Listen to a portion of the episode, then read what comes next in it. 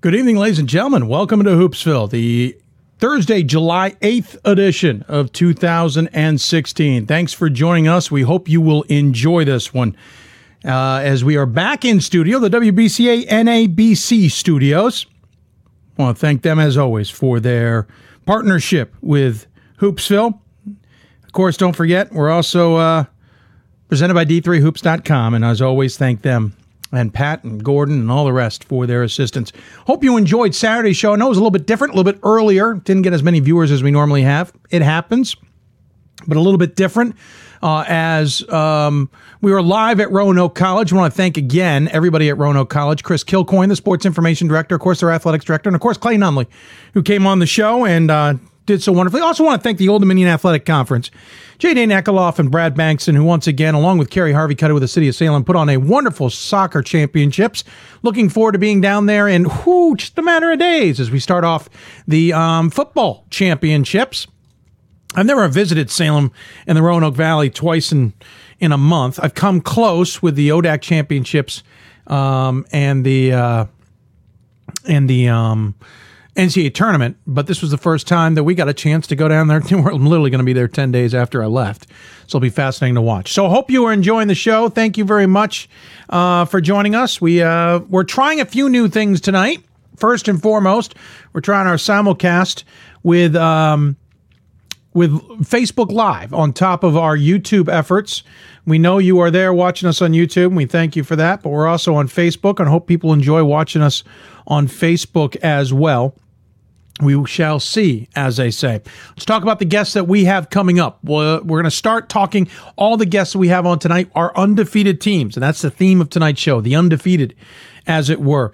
We will, excuse me, have number eight, Wartburg women's basketball coach Bob Amsbury on the show coming up here shortly, talking about the team at number eight, talk about last year's incredible run to the semifinals of the NCAA tournament, and also the difference in the two schedules last year getting in, I, if I remember correctly, double check it, as an at-large team, thanks very much in part to a very strong schedule, especially around the holidays.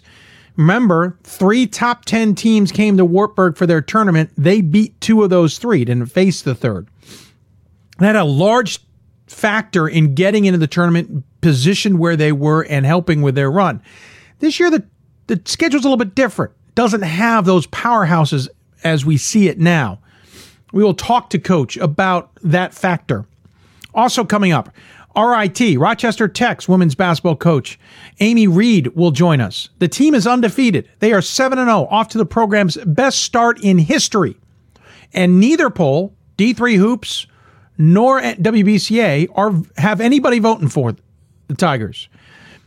So, what makes the Tigers tick? Are they that good this year? What makes them so good? We'll talk to Coach Reed coming up here on Hoopsville about her squad. I think you might find it a little bit fascinating. And if you're in the Liberty League and in upstate New York, you might find it just a little bit scary. Also, coming up on Hoopsville, we will have uh, Swarthmore men's basketball coach on to talk about his incredible squad, the Garnets. They started the season 9 0 last year. They are 7 0 this season to start. They are on top of the Centennial Conference in a conference that they may be able to win a little bit easier than many may have thought. Now, that could be completely wrong in a month, but that's what it looks like right now. I've had a voice in my head talking about this team. We'll check them out as well. Uh, coach Kalmowski joining us. I apologize, just butchered the name. We'll get it right and promise you for the segment. Then we'll talk to Marietta men's basketball coach John Van Vanderwall. We talked to him at the Hoopsville Classic. It was one of the interviews that had technical glitches and wasn't able to air. That might be a blessing in disguise. We now get to talk to him because otherwise we wouldn't, as we don't tend to repeat guests if we can't avoid it until the end of the year. But we get to have Marietta on the show, and we will get to talk to Coach Vanderwall about the fact that not only did they beat Christopher Newport, they then handled Wooster and they handled Baldwin Wallace. Their closest two games are non ranked opponents and all of them are nearly double figures, or only 20 points. They're all double figures. Is Marietta peaking too soon? Are they worried about keeping focused? What about their big game coming up Saturday against John Carroll? all of those topics coming up. By the way, big day for John Carroll on Saturday. They've got Marietta coming for basketball, and the football team is at Oshkosh in the semifinals. Pretty impressive going on at University Heights. So we'll talk to Coach John Vanderwall from Marietta about his squad and what makes it tick this year, and why even he thinks it was fair. He even thinks maybe too high, have them preseason number 17, and how they are just playing darn well.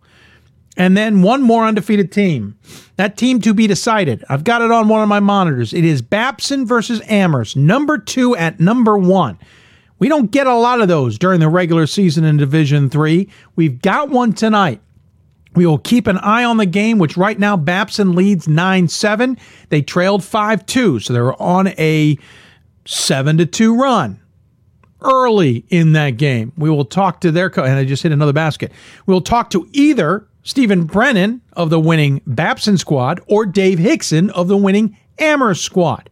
Either way, one of those two teams will be on this show tonight talking about their win in a big game in the Northeast. Of course, we'll keep you abreast of that game as well. So uh, don't forget, you can interact with us, ask us questions, uh, tweet us, whatever you need to do. Your Twitter account is Hoopsville at or D3 Hoopsville at D3 Hoopsville. Your hashtag is Hoopsville. You can do it on Instagram as well, though we don't interact on inter- Instagram, especially during the show. We certainly promote the show there, promote our guests, but you can follow us on Instagram at D3 Hoopsville as well, along with hashtag Hoopsville. You can also email us, hoopsville at d3hoops.com, or join us on Facebook, facebook.com slash hoopsville, which once again, I remind you, we are actually broadcasting live tonight, trying it out, as it were, I want to thank the uh, Brandeis Sports Information Director for putting that little nugget in my head. It's a long inside baseball story, but Brandeis now is uh, simulcasting their broadcasts uh, also on Facebook Live. So we decided, you know what? Let's take a stab at it. Let's see how it works out. There's a p- couple people watching it right now. Hope you're enjoying it on Facebook. If you've got questions, you can interact with us there on Facebook. We will try and interact back. We have a lot of screens uh, working, as it were. So hopefully we can keep in touch, but we hope you'll enjoy it as well. So they've got a lot to talk about. Obviously, the top 25s is another topic, and we've already had, a, let's call it an interesting um, week again for top 25 voters to contemplate. Um, let's go back and look at who's who's been where and where has been in the men's side of things. We've already had more losses in the top 25 this week. Jeez, there's been so much talk on the D3 boards in the top 25 men's side. I can't easily find the post that was put up uh, last night. It's so easy usually, and couldn't tonight. It wasn't. So anyway, moving on. Uh, Tufts lost to Mass Boston in a thriller earlier this week, 76-74. Whitworth lost to Whitman number four team in the country in a thriller. Whitworth actually coming back in that game and making it close late. North Central lost to Carthage. Who thought Carthage would be at the top of the CCIW early on in conference action? And remember, we haven't seen CCIW conference action this time of the year before. Illinois Wesleyan lost to North Park. I'm not voting for North Park because I was waiting for that game. Barring anything crazy, North Park's entering my top 25 next week. Uh, 68, the win for North Park. Wooster lost to Hiram. I'm probably going to remove Wooster from my top 25. I, I debated last year. I didn't have Wooster in my top 25 a lot. I think the year before, maybe not as well, because I was trying to buck the trend that we always put Wooster in, that they're always good. I didn't think they were good. But then they make a great run at the end of the season. They bring a lot of that team back. I thought they were going to be darn good this season. Well, John Carroll's not that good this season. Ohio Wesleyan starts the season rough. Wooster added to the list. Wooster is four and three now. They got DePauw coming up on Saturday. Watch out, DePauw could beat them. St. Thomas lost to Hamline. Now, I mentioned in my top 25 blog last week, uh, or this week, I should say, that St. Thomas losing its second conference game shouldn't be that much of a surprise. They did it last year en route to going 30 and 3 and winning the national title. Whoop de doo. Well, now they've lost two straight conference games. Talked to Coach John Tauer off the record you know, maybe this is just a team that doesn't have as many weapons as we thought they do. We're so used to the Tommies reloading, so used to the Tommies having talent sitting on the bench or in reserves that we just don't know about. Grant Schaefer is a tremendous talent, but maybe there's too much on his shoulders. That's not a knock on him at all. He's he's doing wonderfully. But maybe there just isn't enough talent on that team to warrant a top 25. It's weird to say that about the defending national champs, but we've had it before. It's weird to say that about the Tommies. Parody. And you know what? As as Coach Tauer did say to me, they've been lucky over the years to be able to retool that team and that program so often. Maybe for the first time they're taking their lumps just a little bit. Remember, they lost a lot over a darn good national champion who beat an undefeated, then undefeated Benedictine squad. Rest of the top 25 so far unscathed, but we do have Skidmore losing to Plattsburgh State. That hurts me a little bit. I've been riding Skidmore pretty hard there. They lost 86 78. They got Middlebury coming up to the Thoroughbreds. That will be a good test to find out things. By the way, Amherst has rallied a bit. We're 11 and 03 left to go in the first half. Babson and Amherst knotted close. No surprise. Babson leads a point. 1918. We'll keep an eye on live stats as well to give you an idea how everybody is doing. For example, no substitutions so far for Babson, and Flannery leads with five points. No substitutions for Amherst so far, and Nabatoff leads with five points. Back to the top 25. Brockport, who everyone's been talking highly about, lost to Hobart 65 52. Nothing against Hobart, but Brockport should be winning that game. Carroll in the CCIW lost to Elmhurst 69 56. So things on the men's side a little bit up in the air, and I promise you we will have more losses by the end of the week. Uh, let's look at the women's top 25. Obviously, on the women's side, it tends to be a little bit more stagnant, a little bit more quiet, a little bit more subdued. And this week is no exception. There is no losses in the top 25 so far. Tufts got to win over Bridgewater State. Amherst got to win over Rhode Island College. Scranton is idle, which is a little odd this time of year. Finals, though, happen, so that, that maybe isn't as odd as I make it sound. Um, St. Thomas beat Hamline. WashU beat Fontbonne. Uh, Wartburg won at Coe. We'll talk to Wartburg's coach coming up here shortly. Nothing else really jumping out at me going, wow. Uh, the only losses are in the receiving votes category. River Falls now three and three, lost to Northland. Uh, Catholic, who loses their first game of the season, they're now six and one. They lost to Salisbury. Speaking of Salisbury, let's flip back to the men's side real quick. Salisbury and Christopher Newport lining up for about a week's time to have a heck of a battle uh, on their hands as those two teams finish out or finish off this semester. Should be a good game. Salisbury actually have one of their seniors playing in their his final game that night. He only has one semester left, but Salisbury should get back some talent. I've heard in the second semester. That's a good battle of what could be a four horse race. Believe it or not, in the CAC. I've said it before. I'll say it again. Chris uh, Christopher Newport, Salisbury, St. Mary's, and Mary Washington could be stirring the drink at the top of that conference, along with York, uh, Marymount. Wesley, uh, Frostburg, even who gave Christopher Newport a bit of a run, uh, and others playing heck of a spoiler role. Uh, it'll be fun to watch those two teams coming up here. I know our friend Ryan Scott will be going down to that game. I don't think I can make that game at all. I don't remember what day it is. Uh, I don't think I can make it at all, but we'll find out. We'll see what happens. Again, if you want to interact with us at D3Hoopsville or hashtag Hoopsville, email us, hoopsville at D3Hoops.com. Join us on Facebook, facebook.com slash hoopsville. By the way, uh, wonderful stories on d3hoops.com. Got a bunch of great around the region columns that are out there um, talking about Lehman, or Guilford, I should say. Um, Bard's uh, basketball uh, player has a tremendous story you should check out. Uh, checking in with the Mary Washington women's basketball program. You got to watch out for Deena Applebury and her squad. We got that one on there. And the Around the Nation article talking about the point guards Pretty good article from Ryan Scott. Check it out. He selects his top 10 in men and women. And by the way, I'll hint, he hinted at it Sunday. It's a two part series. He will come back and revisit that one later in the season. So there you go. We got lots of scores around the Division Two besides the big game between Amherst and Babson. It's 21-18. I hope you're watching me and not the game. Okay, no, I don't mind if you watch the game and came back to watch this at a later date. That's totally fine. No qualms at all. But if you do have uh, questions for us about that game, we'll try and answer. I promise you right now. It may be just a little bit tough. Uh, as we're balancing a lot of things. But hope you're enjoying it. We are experimenting this on Facebook Live along with YouTube. We'll see how well this works. We're in for the long haul here. Uh, we've got another hour and 45 minutes coming up. Um, let's see here. So, uh, there was some other items I know that we needed to check on, so bear with me here as I do a couple clicky clicks. Let's check some other scores going on. Uh, number 19, Keene State and Lasell are playing. Guess what? Lasell's up on this one already, 11 1 five minutes into the game. Endicott got a win over Salem State. I suspect we might be hearing from Endicott on this show sometime soon. Endicott leads uh, won that game 82-64 in a rather early game today.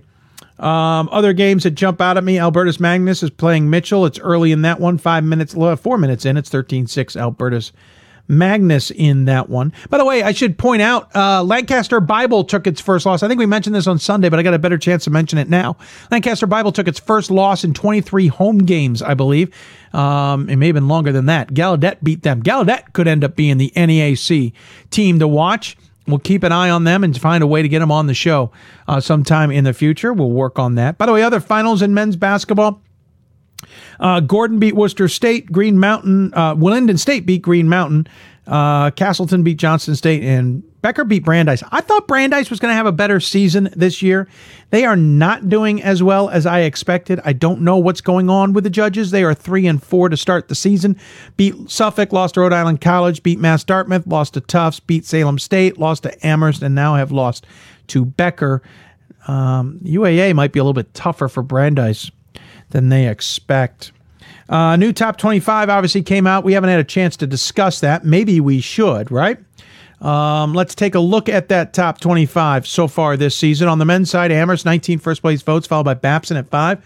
Obviously, their big game taking place right now. Babson leads 25 22, 8 17 left. Marietta's got a first place vote, the only one remaining, sitting in third. Then it's Whitman in fourth, followed by Tufts, Christopher Newport, Whitworth, St. Norbert, and North Central. No surprises there, though North Central will continue to fall after another loss. Uh, I think Whitworth, if the voters are smart, are going to keep themselves right about where they were. Rochester undefeated at, at 11th. I think you got to watch them. Watch out for Eau Claire, who's sitting in 10th as well. Uh, Hope Wash U, a team I'm not voting for, is sitting 13th. They lost and fell. We'll, I'm going to keep an eye on them. I may vote for the Bears. Benedictine is four and two at 14th. Salisbury is six and zero. If Salisbury stays there and continues to move up, Christopher Newport Salisbury is going to be a top 15 battle coming up next week. Illinois Wesleyan, we mentioned, took the loss. Wooster took the loss. North Park entered the fray at 18 this week. They may move. They will move up with a win over Illinois Wesleyan. Keene State took a loss. They're now struggling again. See what happens with them. Endicott took another win. They'll probably move up. St. Thomas, like I said, may now drop. We'll see what happens. Swarthmore in, barely survived against Ursinus. Susquehanna uh, is in there along with Baldwin Wallace and Denison. On the women's side, really no surprises here. The biggest one, Texas Tyler plummeted from third to 21 on back-to-back losses. It's about as far as they probably would have fallen. They probably could have fallen out of the poll, uh, but with 138 votes uh, or points, five. So one, two, or one, two three, four. They, are actually sitting right where they would have uh, gotten with those votes. So everyone's got them about 21st. Um, so a lot to follow. Uh, we'll keep an eye on. Again, women's side kind of quiet right now. Uh, before we take a break, uh, reminder how the rest of this will play out for our programming. We'll be back on the air Sunday, seven o'clock Eastern time, with our next round of guests. Hopefully, with good information. We'll also get a regional reporter in. We thought about getting one this week, but with the um, Babson Amherst game that is not going to happen. By the way, Amherst just got called for a shot clock violation, trail by four, six fifty two left in the first half. Uh, we will get a regional reporter coming up here pretty darn soon. As far as the um, next Thursday show, we will not be on the air. This is the week we head down back to Salem, in this case, to, for the Gagliardi and men's or the football championships. Gagliardi Trophy on Wednesday, championship on Friday. Just too much going on to be able to pull off a show on Thursday. Um, I always say there's always a chance I may pull it off. We're just going to be blunt. We're not doing it. We'll be back on the air though the following Sunday, the 18th of December, with what will probably be the last show of this side of the 2016 17 season. Um, there's an outside chance we'll come back on the air the 22nd, but being that close to Christmas, I think uh, we're going to spend time with the family instead. So the 18th will probably be our last show. We'll then be back on the air a couple of weeks later on January 5th to restart the season. But don't forget, we'll be at the D3Hoops.com Classic with a bunch of coaches interviews and student athlete interviews there. Gordon, myself, Pat Coleman, and others will be there. So uh, that's what to look out for. All right, so we're going to take a break. When we come back, we'll get our interviews started. Remember, here's who our guests are, and they are in order of appearance. Wartburg's women's basketball coach Bob Amesbury will join us, followed by uh, Rochester Tech's women's basketball coach, um, Coach Reed, Amy Reed. That will be then followed by Swarthmore men's basketball coach uh, Landry uh, Kosmalski. Landry Kosmalski will join us, and then Marietta's basketball coach John Van Vanderwall, and then the winner of Babson Amherst. Unless the game ends quicker than that, and we can sneak them in before that. But Coach uh, Babson versus Amherst will be coming up. Uh, the winner of that game against Bam, again, Babson leads Amherst 29-25, 544 left. We're going to take a break. When we come back, more Hoopsville, of course. We'll talk to Coach Bob Amesbury. You're listening to Hoopsville, presented by D3Hoops.com from the WBCA NABC studios. More Hoopsville after this. My name is Marcus Walker. I was All-State, won a state championship, a high school All-American, and played college and pro ball. I played because I love the game. I grind to be the best. I sweat because I put in work. I'm strong because I believe. When I want to bring it before game time, I come to the house that college basketball built, the CBE. No matter your skill, take it to another level. Elevate your game right here at the College Basketball Experience at Sprint Center. I'm a Division III student athlete, and I know how powerful words can be. The term gay doesn't mean stupid, lame, or less than. So I pledge to speak up if I hear the term gay used in a derogatory way or any other homophobic terms. If you can play, you can play in Division 3. I'm a Division 3 student athlete, and my teammates unconditionally accepted me as part of their family. So now I pledge to do the same for others. If you can play, you can play in Division 3. We've got more schools than Division 1, more fans than Division 2, and more upsets than March Madness. There's 800 programs with over 11,000 games leading to two national championships. And we've been covering it all for over a decade. From Eastern to Occidental, from Puget Sound to Piedmont, from Southwestern to the University of New England, and from Hope to Calvin. Nobody covers Division III basketball like we do. We're at d3hoops.com at www.d3hoops.com. Great moments are born from great opportunity. That's what you have here tonight. That's what you've earned here tonight. This is your time. Now go out there and take it.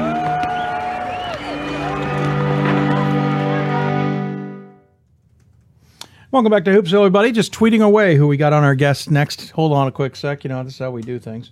Um, we're keeping an eye on that Amherst um, Babson men's basketball game. Uh, Babson currently leads 31 25, 436 left in the first half. Quick first half, I'll have to admit it.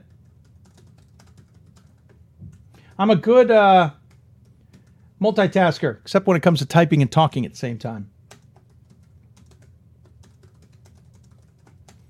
And usually we get this stuff typed out a little faster, but it just didn't happen today. But there, we got a tweet out and we got our next guest lined up. So we've talked about undefeated teams today. Uh, on the women's side, it is uh, quite a few, as it always is. Uh, of course, uh, one of those teams is one who's riding off one heck of a season last year. It's the Wartburg Knights. Women's basketball team is uh, flying high, as it were. Uh, 23 and 8 last season, ended in the semifinals of the NCAA tournament to a pretty darn good Tufts team. Now they are sitting at 7 and 0 on the season, 3 and 0 in IIAC. IIAC, I'm making think, yeah, IIAC conference action.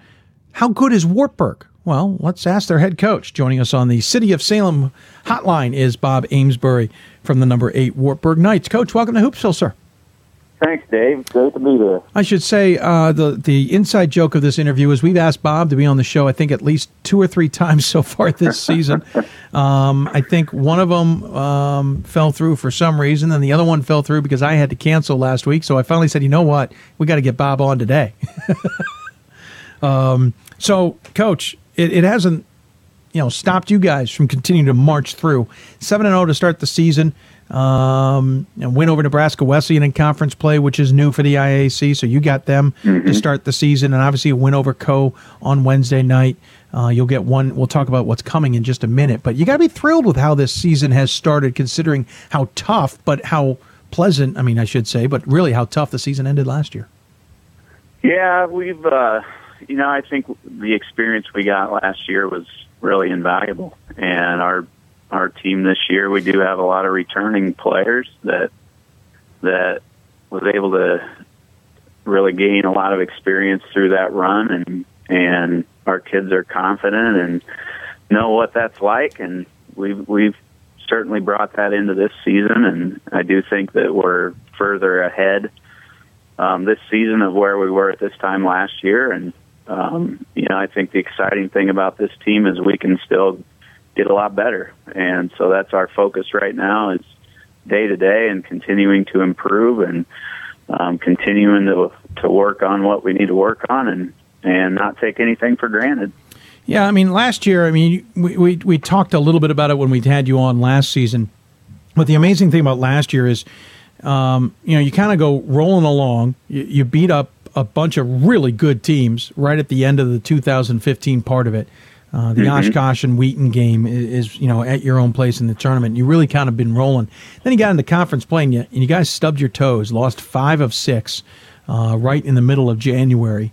Uh, and then uh, unfortunately tripped up uh, late against Coe, which kind of put you guys in a tough spot. But strength of schedule, big wins as we mentioned, got you in the NCAA tournament, and you took full advantage of it. How did you guys deal though with that up and down season, and and is it anything that you can use moving forward? You know, I as I reflect over last year, we played very very consistently. Other than that, about two week stretch, and so I, I guess if that's up and down, I'll admit that. But you know, it, it was really for a two week stretch where we kind of struggled, but the rest of the year we were very, very good. Um, you know, and, and I think it wasn't anything that we were necessarily doing wrong. We just got into a little bit of a funk and uh, on the offensive end, and we had to work through that. And once we did, um, and got back to to playing together and making each other better, uh, we got back to playing well. So we're guarded against that. You know, I think going through that experience um, has us on edge a little bit, and we know that at any point that can happen. So we're guarded a little bit more maybe this year, and and hopefully can anticipate when some of that starts to happen uh, rather than get in too far deep into it. Sure. Um, but you know, our, our kids understand that, and and when we worked through it last year, they they understood what we needed to do better, and um, and we've done that since. So you know, hopefully, we can continue to play together, and if we do, we're we're going to be really hard to beat. How many players did you lose from last year's squad? We graduated two kids. Okay. Um, yeah, Kaylee Cladovo was very, very good player for us. Um, played on the inside, and then Bobby Burrows was a right. sharpshooter from the perimeter. But we bring everybody else back. And, yeah. Yeah, um, that's going to be the theme for the next two years. You brought everybody else back, and you don't have one senior on this squad right now. We don't. We don't. That's um, scary. Yeah, the, it's scary because someday they're all going to graduate. that's true. Good um, point. You know, I, I've got a great group of juniors. Um, obviously, they're they're a special group. I knew when we recruited them that they had the potential to be um, something really special. And um, you know, as long as we continue down the path we're going, I think that they can realize some of their goals. And um, and then we've got some young kids that are stepping into new roles uh, quite well. Um, so it's it's been a it's been a very good start, but we know that we we still have a long way to go. Yeah, you got what eight juniors on this squad. Obviously, that mm-hmm. will lead the way this year. That will lead the way next year. But I know when the season concludes next year, you may grow a few gray hairs after losing eight seniors. Uh, so I do feel for you there. Um, but this squad is off to such a great run. But um, yeah, let's talk more about the team actually. So let's start with you know Kaynee Summer uh, leading the way, 15 points a game, nearly seven rebounds a game. Miranda Murphy, 15, 14 and a half points a game, six and a half rebounds a game. By the, by the way, back to Sumner, she's your leading assist uh, lady as well, along with steals. Uh, Aaron Jones. Uh, nearly 10 points a game. Christy Summer, nearly uh, just over nine points a game and eight points a game out of Morgan uh, Neuendorf. You, you have a lot of players who are contributing. You look at the numbers, it's balanced. There isn't anybody who dominates on the boards. Everybody gets boards. There isn't anybody who's dominating in points. Everybody gets points. There's nobody who's do- mm-hmm. well. So, Katie Sumner dominates in the assist category, but everybody else is contributing mm-hmm. uh, as well. There's a ton of players who are getting steals. when I look at it, and it's you know, granted, I watch a few web streams when I can, but when I look at it at paper, that looks like a very balanced team. Is it as balanced on court as it appears on paper? It is, Dave. We're we're really fortunate. Um, we've got a, a really good post player in Aaron Jones, who who also plays volleyball. She actually joined us late. Yeah. Um, was was conference player of the year in in volleyball for us. Um, and it took her a couple games to kind of get going, but she's a really really strong inside presence. Um, and then we've got a bunch of kids that can just light it up from the three. Um, and then we've got a couple of kids that really attack it well. So you know, our pieces really fit well together. Um, and it would be I I wouldn't want to scout us. Um, it's just we we've got a lot of kids that can score on any given night, and you know I think the the best thing about our team is we're really unselfish, and so it, we don't know who it's going to be each night. It's just going to happen, and we're really fortunate um, to have a bunch of kids that can score the ball. Talking to Bob Amsberry here, head coach of the Wartburg women's basketball team in his 20th career season right now, in his 11th season at Wartburg. By the way, coach, congratulations on win 300 in your career. Won a few games back. That's a pretty significant um, milestone in your career.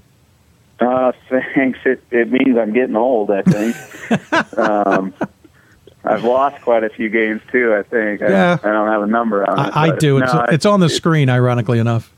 it uh you know it, it allowed me to reflect on a lot of things and um you know back where when i started somebody gave me a chance and um fortunately that's turned out to be a pretty good life um i, I can't imagine doing anything else than working with young people and seeing them grow and you know running into them later in life with kids and families and uh it, it's been rewarding Now that's the part that will make you feel old. Uh, yeah, when when I start recruiting somebody's kid that played for me, then it's That then will- it's getting toward the end. Yeah, that will officially be the point where you've gone past no man's land, or uh, with the point of no return. Yeah. Um, hey, let me talk about the schedule here because I, I want to compare the two seasons and, and just chat with you about what you think. Um, last year we talked about that the, that group of games in the beginning or in the middle, Mm-hmm. semi-middle, around the third mark, you know, December and Christmas, where you had those big games, and then you had a couple others in there. And so you had a great SOS. You had great results versus regionally ranked opponents. Mm-hmm. Nothing against what your schedule is this year but you don't have what seems like that same oomph. And I know it's, and I'm not asking about your scheduling necessarily, but yes, we have Southern Maine in there. We have William Smith, not bad certainly, and obviously all the conference foes. You have extra games now in conference, which mm-hmm. affects that. You've lost two because of Nebraska Wesleyan coming in. My question to you though is, so last year you guys could fall back on that schedule a little bit and get in as an at large. This year you may not be able to do that. Does that add some pressure? Maybe the team's not aware of it, but I'm, maybe you haven't thought about it either. But this is what I do. Have you? Does it add any pressure to knowing you've got a little less wiggle room now? You know, I don't really think about it because even last year, I mean, when you're going through it, you don't think about, or you shouldn't. You shouldn't think about, well, what if this happens or that happens or who we're playing. We we just focus on today. Um, you know, and and we do have Wash U coming to our tournament in December, so hopefully we get we get to face them on day two of that. Oh, very Um, cool. Oh yes. Oh yeah, because I got a TBA sitting on the thirtieth. That's yeah, right. Yep. so yep. so they are coming. Um, but a lot of the teams that on our schedule are carryover carryovers from a year ago. Oh sure. And Yep. then and then we did lose two games. Um, with Nebraska Wesleyan coming in, um, and then tournaments. You just you don't know who you're going to play. That's true. Um, and, and frankly, I typically set the, set our schedule up about 18 months in advance. Exactly. So Yeah. this schedule was done before last year was ever played. you know, so you just don't know. Yeah, and, I, and Um, again, I'm not trying to say I'm asking nothing about how you schedule because I, I know how that all Yeah. can happen. I'm just looking at how different it ends up being and whether that's got to change any of the mentality uh, moving Uh, forward. you know, I I don't think it does. We just we just prepare for what's in front of us, and um, I mean, you know, you just got to win. Yeah. And that's the bottom line. You just got to keep winning. And, um, you know, we do know that we have one way in, and that's to win our conference tournament. And everything we're doing right now is to prepare for the next day, and, and we'll take that when it comes. Talking to Bob Amsberry, wrapping things up here with the Wartburg women's basketball coach. Again, the team is off to a 7 0 start, 3 0 in conference action uh, after last year's incredible 23 and 8 run. Uh, and and again, you you ran all the way to the semifinals, and obviously took on one of the better teams in the country in Tufts. That wasn't you know didn't seem like a close game when you look at 13 points, but that was a good game. That was close. Are are you able to use that game in motivational ways? Are you able? Is a team maybe gain confidence from a game like that going into this season? You know, I, I think more than just the game. I think the whole NCAA tournament experience. Yeah. Um, you know, the the five games we played in. Um, you you can't replicate that, and until you get experience, you don't have experience. And to be in those situations, our our team right now um, is different because of that. They know what it's like. They they know what the level is. Um, they've they've competed at that level and competed well, and that, that's given us a lot of confidence. Um, sometimes you just have to realize that you can do something, and then you can do it. Yeah, true. um, you know, and and so this team's confident. They play together. They know what it takes, um, and a lot of that is because of our experience in March. And finally, how does this uh, conference season work itself out? What what do you expect out of the IIAC? Obviously, you're on top at three and zero, along with Luther and Buena Vista. Uh, Central's one and one, Dubuque's one and two, Coe's one and two, and the rest of the way. What do you expect out of this conference this year? This newfangled conference, now that Nebraska Wesleyan is a full time member. You know, it's a little different. We uh, we didn't start conference play until after after January first last year, Yeah. and so we've you know three games under our belt already. You know, I was just hoping to get through those three. Um, fortunately, we we won all three, and um, you know because early in the year, I mean, our, our first conference game was on November 30th, and that's that's early in the season. Yeah. You know, most teams would rather not play a conference foe that early, but that's the way it's set up. And fortunately, we got through that little stretch, and uh, we we've got to get better here in these next few weeks as we prepare for the league. It's you know I, the Iowa Conference is always um, really interesting. There there's scores that surprise you every week, um, and I think that's a testament to the coaches in our league. Um, all of the teams are very well coached. There's some very very good players. Um, there there's never a gimme on our schedule in in our league play, and I think that makes our us better. It makes our whole league better. Well, Coach, I appreciate you taking the time to join us and talk about the team, the conference, last season, et cetera. I really do appreciate the time. Uh, good luck the rest of the way. Certainly going to keep an eye on the Knights. Uh, you got a nice trip to Fort Lauderdale coming up. I know you'll enjoy that uh, before coming home and, and, and having your own tournament. As always, though, we give the coach the final word. Any final thoughts you want to share with those who may be tuning in? You know, I just want to thank you again, Dave, for doing what you do. I know, you know, you put a lot of time into this, and I was just talking to somebody the other day about, um, oh, Nathan Ford, who's writing for you guys, I think. Yeah. I saw him last night, and and we talked about what if D three hoops didn't exist? What would what would um, Division three basketball be like? It, I think it'd be a lot different. And so, what you guys have done to promote our sport, um, we can't thank you enough. Well, thank you, Coach. It uh, make it a lot easier when coaches are willing, like yourself, to come on the show as well and talk about their team. So, thank you very much as well. Good luck and happy holidays. Thank you, sir. Absolutely. Bob Amsberry joining us here on the Hoopsville Hotline, sponsored by the city of Salem. Of course, team is off to a 7 0 start, as we mentioned. Looking forward to seeing what the Knights can do. Um, got their game coming up against non Division three Viterbo coming up on Saturday. Then they'll take a, a week, a little over a week off, go to Fort Lauderdale, play Southern Maine and William Smith. Should be two good games there, to be honest. Then return home after Christmas, play Hamline, and as Coach mentioned, Wash U sitting on the other side of that bracket. Hopefully, they'll play Wash U. Quick scoring update before we take a break. Babson and Amherst headed overtime. It's 39 36, but I got to read you a couple stats because it's pretty impressive. Both teams are 13 from 30 from the floor. Both have taken 30 shots. Both have hit 13 shots. Both teams have hit, taken 14 three pointers. The difference is Babson's hit six, Amherst has hit four. Free throws, Babson's a perfect seven for seven. Amherst is six for seven. That's your difference in this game, outside the fact that Amherst has 10 turnovers to Babson's five, and Babson scored 11 points to Amherst six off those turnovers.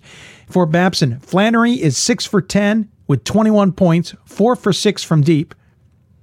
He is five for five from the free throw line. For Amherst, they are led by Jay Dawson, six of 12, 0 for three from deep, 16 points. It's going to be a good game, and we will be talking to the winning coach coming up on here on Hoopsville. Going to take another break. When we come back, we will be talking to another women's basketball coach. This team, though, flying a little bit under the radar. It is the women's basketball coach from Rochester Tech. What has she got up her sleeve? Why are they off to their program's best start? And maybe are they underrated by the voters? Talk to Amy Reed coming up. You listen to Hoopsville, presented by D3Hoops.com from the WBCA and AB, WBCA and ABC studios. More Hoopsville after this.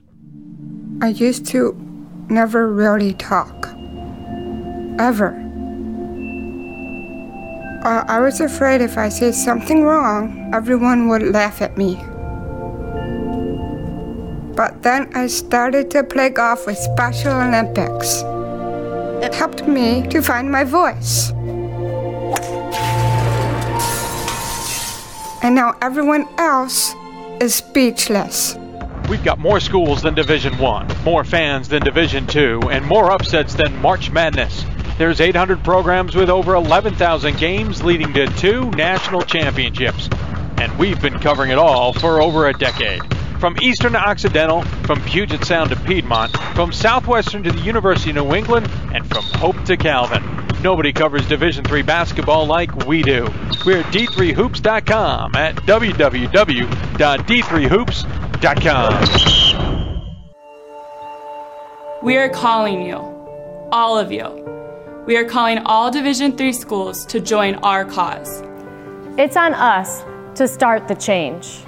It's on us to be the change. It's on us. It's on Division 3. It's on all of us to stop sexual assault.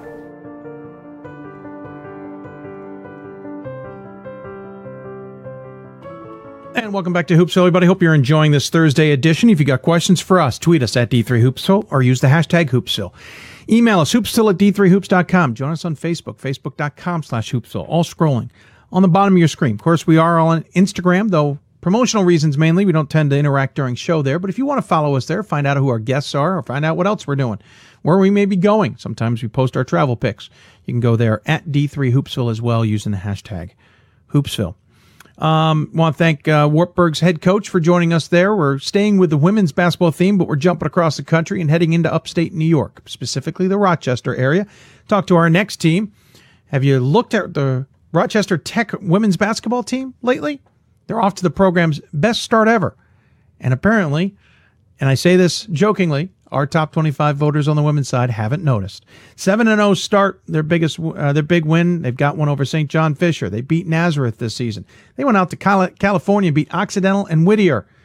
And they just got a win over Buffalo State. 7 and 0 start, but that's where things get a little bit more interesting. So we figured this would be the perfect time to talk to their head coach because they're about to not play for a little while.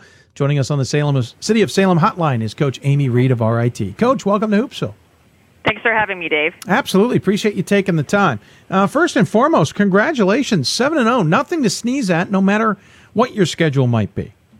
Uh, thank you very much. It's definitely been uh, a great start for, for our program. Um, certainly, uh, on paper, seven and no looks looks looks really good. Um, but I I tell my friends and family that uh, we haven't we haven't even played to our potential yet. So that's mm. uh, both.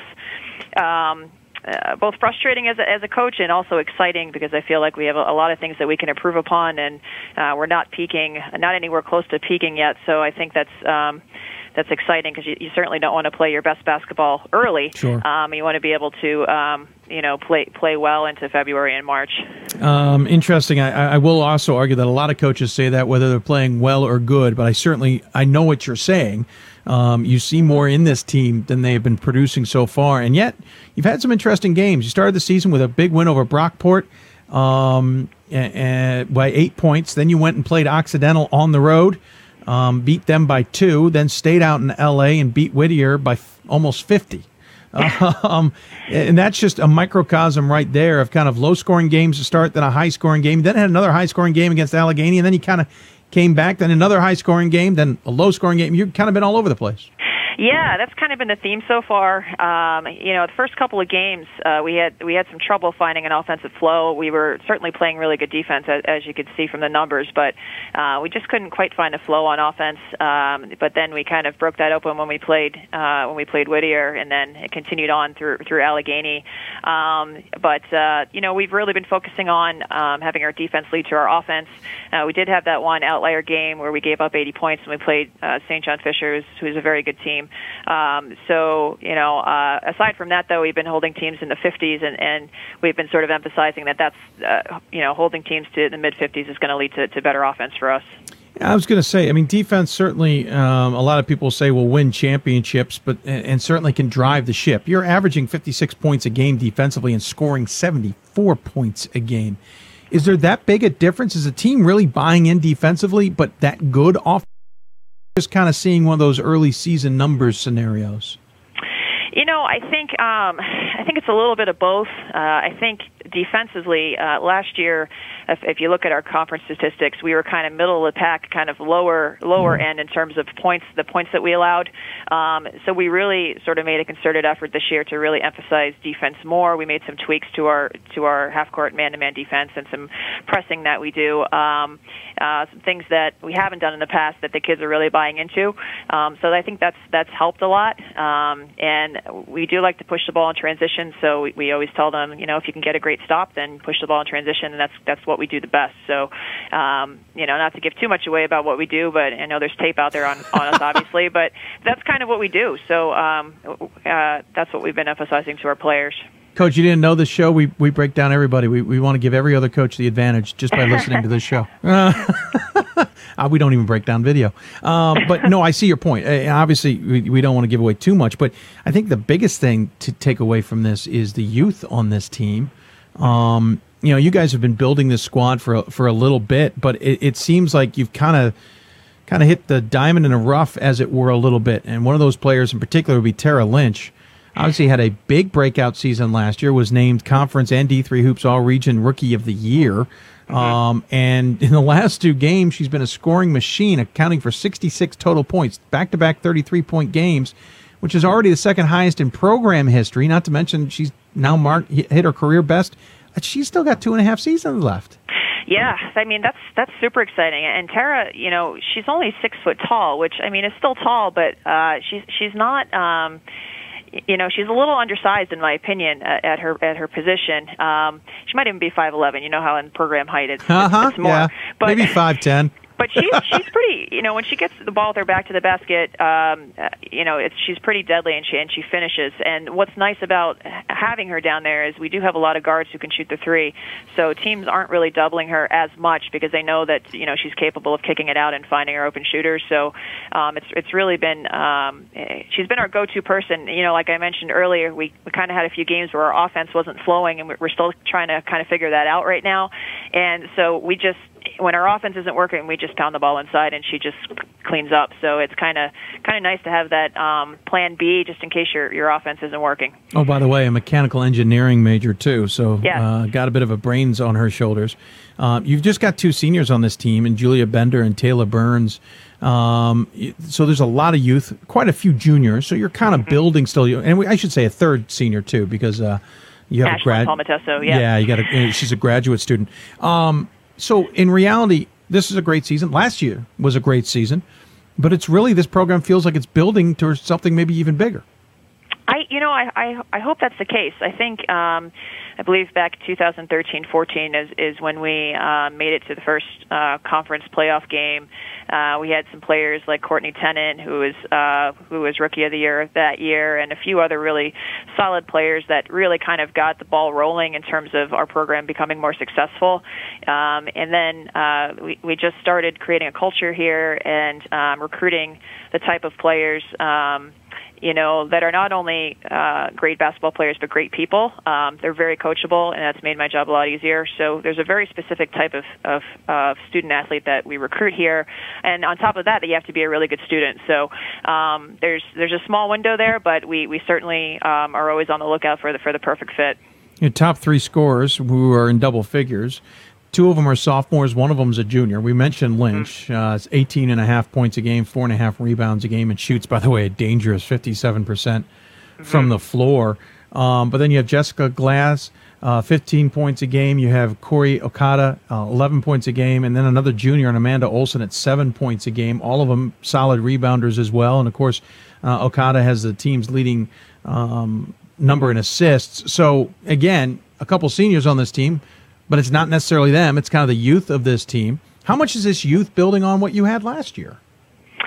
Um, I think I think it's I think it's really exciting that we have a, that we have a relatively young team, um, and I've kind of uh, made a promise to myself that I would never say again as a head coach that oh hey we're young this year that's why that's why we're maybe not doing as well, but because I think it's sort of our responsibility as coaches to make sure that okay, right now uh, Jess Glass is a is a junior and, and Tara's a sophomore. Well, we need to be looking for kids that are just as good as them, if not better, to replace them like right now. Um, and we've brought in some freshmen this year that are very good players. They haven't really seen a whole lot of time yet, but I think they will um, come January. Uh, like Brooke Stanley, a kid from uh, Minnesota, is a freshman, and she she's just a very good athlete. She's just a, a very good all around player, and I and I really think that um, down the stretch she could she could maybe be as good as Jess. Um, and same with Emily Nunez from California. She's a she's a freshman uh, guard, can really really shoot the three. Um, hasn't seen a ton of minutes yet, but is is kind of I, I think she's going to see more um, as we go into our conference play. Um, so just really, and then and then Charlotte Myers, who is um, super athletic. She's a post player, and it'd be great to be able to see her play alongside of Tara and eventually kind of fill her shoes as she, as she gets older. Seven games down. Program best start seven and zero. Oh. Just got that win as we mentioned on the road at Buffalo State. Won the last two. Uh, well, actually, technically the last three on the road. Nazareth was played at, at Rochester, um, and then you played St. John Fisher on the road and Buffalo State on the road. But here's the crazy thing: you're taking 24 days off um, the difference between games. The next one's not until a conference games, December 30th at RIP or RPI. Sorry, mm-hmm. um, that's a significant amount of time off. Granted, there's a lot that goes into that. Was that by design? Did that just kind of happen?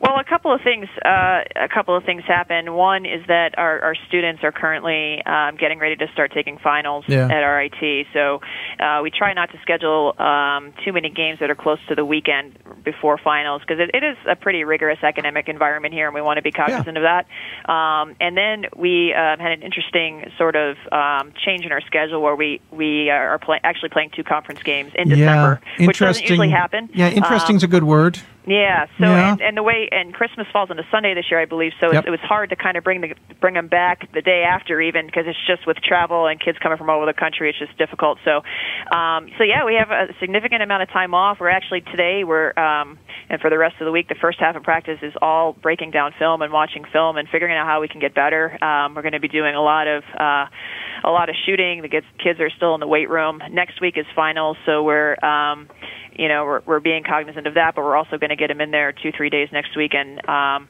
probably do like a little inter squad scrimmage and just let them let them play a little bit and and just try to stay fresh because you're right it is a it is a long time off and we want to make sure we're not giving them too much time off. Yeah, I was going to say three and a half. Well, yeah, roughly three and a half weeks. Mm-hmm. Now that's a significant chunk. It, it how I mean I, I don't even know the right question to ask, but is it do you worry that this 7 0 start's going to disappear because of that break? Is it maybe a benefit because at the same time you kind of reset things a little bit? I mean, at what point do you worry that the team's going to kind of lose what it what it's gained? You know, I think uh, w- one of the things that I've never been a big fan of coaching is is coaching effort and coaching enthusiasm and being a cheerleader. Like I, I think Yeah. that that has to come from within, and and our players are are very much like that. They're very they they're they, they're self motivators. Um, you know, they do things on their own. Like we we don't we don't do a lot of shooting drills at practice. We we work a lot on tact, uh, tactical things and and um, game situation things like that. But they they take a lot of time to uh, you know shoot three four hundred shots a week on their own, shooting a hundred free throws a week on their own. So they're very self driven that way, uh, which is another reason why I think um, we've been so successful because they they do put their gym rats, they put in the time. So I'm not concerned because I know that they will do that. Um, and then when we get back, it's just kind of look, we've got three days to practice, and then we travel and we play RPI and Skidmore, which is going to be a tough road trip. Um, you know, both those teams are, are pretty good teams, so um, we need to be ready to go. And I think even though you want your players to treat every game equally, and it doesn't matter if you're playing. Um, you know, a team that's across town, or if it's the first game of your conference season. But I think, I think it's fair to say that every every um, player in America plays a little bit harder in their first conference game, um, just because it, it, you know, it matters so much. Not that they all don't matter, but I think Yeah. they're they're kind of gamers that way. They they'll they'll step up and and realize, hey, this is really important. I got to ask about those conference games, though. We got a hint last year about about a year in advance when we talking to a, a men's team in the conference, talking about how his first games are going to be December 30th and 31st. Um, I realize conference scheduling can be challenging, but this almost seems ridiculous um, to some extent. Either if you really need to play it that early, then throw it maybe you know at the beginning of December just for the heck of it. Um, if you really need to get it done, but to play two conference games shortly after what everybody's taking Christmas breaks, it thwarts you giving any chance of doing out a conference tournament or something around that time, which is very popular. Not to Right. mention, in fact, if you don't want to do that conference tournament, as you said, you got to bring these students back shortly after the holidays with their families and get them ready for two very important games. You can make an argument that non-conference games aren't as important that time of year, whereas the mm-hmm. conference games that can dictate how the rest of the season's going to play out. Yeah, absolutely. I mean, it's definitely challenging, uh, and there was our, our commissioner does a great job, and he uh, there were so many different models that we looked at, and this was the only one that was even remotely acceptable. So, uh, you know, it just kind of this year we kind of have to d- deal with it and do, and make the best of it, and um, you know, uh, next year it probably won't be that way. I don't think it is that way next year, but. Um, you know, we just have to bring them back, and uh, we have a great strength and conditioning coach, so he sends them programming to do while they're home. And and again, they're so self-driven, our kids, that the, I know that they're going to take care of business when they're home and not just sit around for two and a half weeks. So, um, you know, we'll when they come back, we'll see. I guess. Was there talk? Was there debate? I mean, you, you hinted at it there that there was lots of other models there. Did, what is the? Is it just a quirk in the calendar this year that it's being played that soon? It, I felt like we had the usual length of time in January and February. Am I am I mistaken looking at the calendar that that was? You're playing conference games the rest of the way. There's no way to get this these other games in at another time. Do you normally play maybe in earlier December period of time? Um, in the past, I, I think we had played ear in early December, but one of the one of the reasons why um, early December is out, I don't know if you're aware of this or not, but the, uh, for a long time, uh, the Rochester area had a, a really big Division three Oh, yeah. tournament that The was three Wendy's games Classic. in five. Yeah, the Wendy's Yeah. Classic, three games in five days. Uh, that turn that tournament has since dissolved, uh, Yeah. but it but it now has become a two day classic tournament. Um, so we just like we just played Naz and Fisher back to back Friday, Saturday. So now there's only four teams involved. So that's kind of like been a standing agreement that we're going to have this tournament on that weekend. So don't schedule anything else. Um, so that I guess I guess we kind of ruin it for everybody by doing that tournament that weekend. But um, you know, but I I don't know. I I don't know if it's the just the date that Christmas falls on this year. I'm not really sure. Just a, an oddity, and Just again, an odd year, yeah. I mean, we had Skidmore men's basketball at the D3hoops.com Classic, and I mean that eliminates them from ever thinking of coming out there if that's the timing. And so, you know, that's just it, again just kind of interesting. Uh, we were playing; he was playing non-conference games on those two on at least one of those dates when he's going to be playing conference. So I find it rather fascinating. So thank you for at least trying to break it down for us. Um, again, 24 days off, and then you'll kind of get back into conference play. How do you see this conference uh, shaking out this year?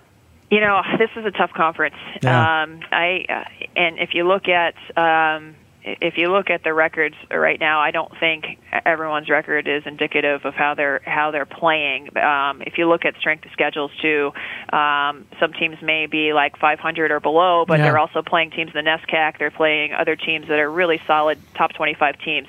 Um, so I think that um, you know it's going to be tough, top to bottom. Um, and uh, it, it'll be hard to say like who the who the top four will be at the end of the year because I, I think it's just going to be uh, really competitive. Um, last year, again, all the way to the conference championship game, have a magical season, twenty and seven. Unfortunately, lose to Clarkson, nail biter at the end, two points. Obviously, that brought the entire season to a close. Are you guys? Do you feed off that a little bit? Is that any part of the motivation to the start of this season, or has that been forgotten and you've moved on? Well, I think you know last year obviously was a historic year. We did we had a really really great season, and like you said, unfortunately it did end at, at that championship game for the Liberty League. But I, I definitely think because we pretty much have everybody back this year. I mean, we did lose we did lose, Maria Edwards, our point guard. It, it was a big loss for us in terms of leadership on the floor, and she was our starting point guard. But you know, with Corey uh, Corey Okada being a sophomore and being our third leading scorer and just doing a nice job, I mean, um, you know, we're picking up where we left off in terms of like having all our returners back. So I think there's momentum from last season. Certainly, I think there's sort of um, like, hey, like we uh, we can get there again. We've been there before. We can do it again, and and that sort of motivation. Um, and you know, looking at our record last year, we had seven losses, and three of those losses were, were to the same team, which is kind of uh, crazy if you think about it that way. Um, so you know, we're definitely we're definitely ready um, to. Uh, get in that situation again and, and hopefully make it to the NCAA tournament for the first time in school history. Yeah, it certainly would be um, fascinating to watch. Again, 7 0 start, hottest start in program history. I've checked both the D3 Hoops top top 25 and I've checked the WBCA top 25. You haven't received a single vote. Uh, I know sometimes coaches don't care, but does that kind of is, is that kind of driving you guys a little bit? Are you frustrated with the fact that you're not being recognized? Again, it's not like it's just a 7 0 start. It's a program's best ever, and you've got a couple wins on there that are pretty good. You know, I think um, I, I'm not really necessarily bothered by it. I know our players, our, our players are not really focused on that. We're just we're really focused on uh, literally one quarter of basketball at a time because we know that we're underachieving right now and we're, we haven't reached our potential. And there's a lot of things that we could be doing better. Um, we're really focusing on getting better at practice every day and winning each quarter. That's one thing that we really Yeah. emphasize is did we win the quarter? I think women's basketball going to four quarters is the best thing that's happened for the game. I think it's been great for the game. Um, and so we're really focusing on that one quarter at a time, one game at a time. And, and if we can continue to improve every day, the rest, you know, the rankings will take care of themselves. You know, come January, that, that might be different. And if it is great, that's great for our program, but it's really not our focus. Um, last year, uh, it was really exciting to get that top 25. Uh, we, I think we were number 23 last year for a, for like a week or two, and got some votes other weeks, which was really exciting for the program. Um, and when your program receives recognition like that, obviously it, it helps with recruiting, it helps with your exposure, and and I think that certainly has has helped us. Uh, you played at Marshall for four years in D1. You are now coaching at RIT for nine years. It's sense that you found your niche a little bit. But what was what has been the biggest thing that you've adjusted to from the playing days in a D1 program, mid major, to D3 and and uh, mid major might be kind for Liberty as well. You know, I, th- I first of all, I love coaching Division three. Um, I think, like you said, I have found my niche. Um, I love the fact that uh, the players are here because they want to be here. They're here to get an education. They're not, um, you know, they're not on athletic scholarships. So, you know, um, you have an opportunity to really get to know the kids, to um, get to understand them, to develop relationships with them, to so that if you retain them for four years, it's because you, you did something right. You know, or at the Division One level, you know, sometimes. Uh, you know, you might have a player for one or two years and they transfer, or maybe they don't make it. Yeah. Um, so I just really feel like you get to uh, be a part of their their whole experience rather than just hey this is a business we got to win or we're going to get fired kind of deal.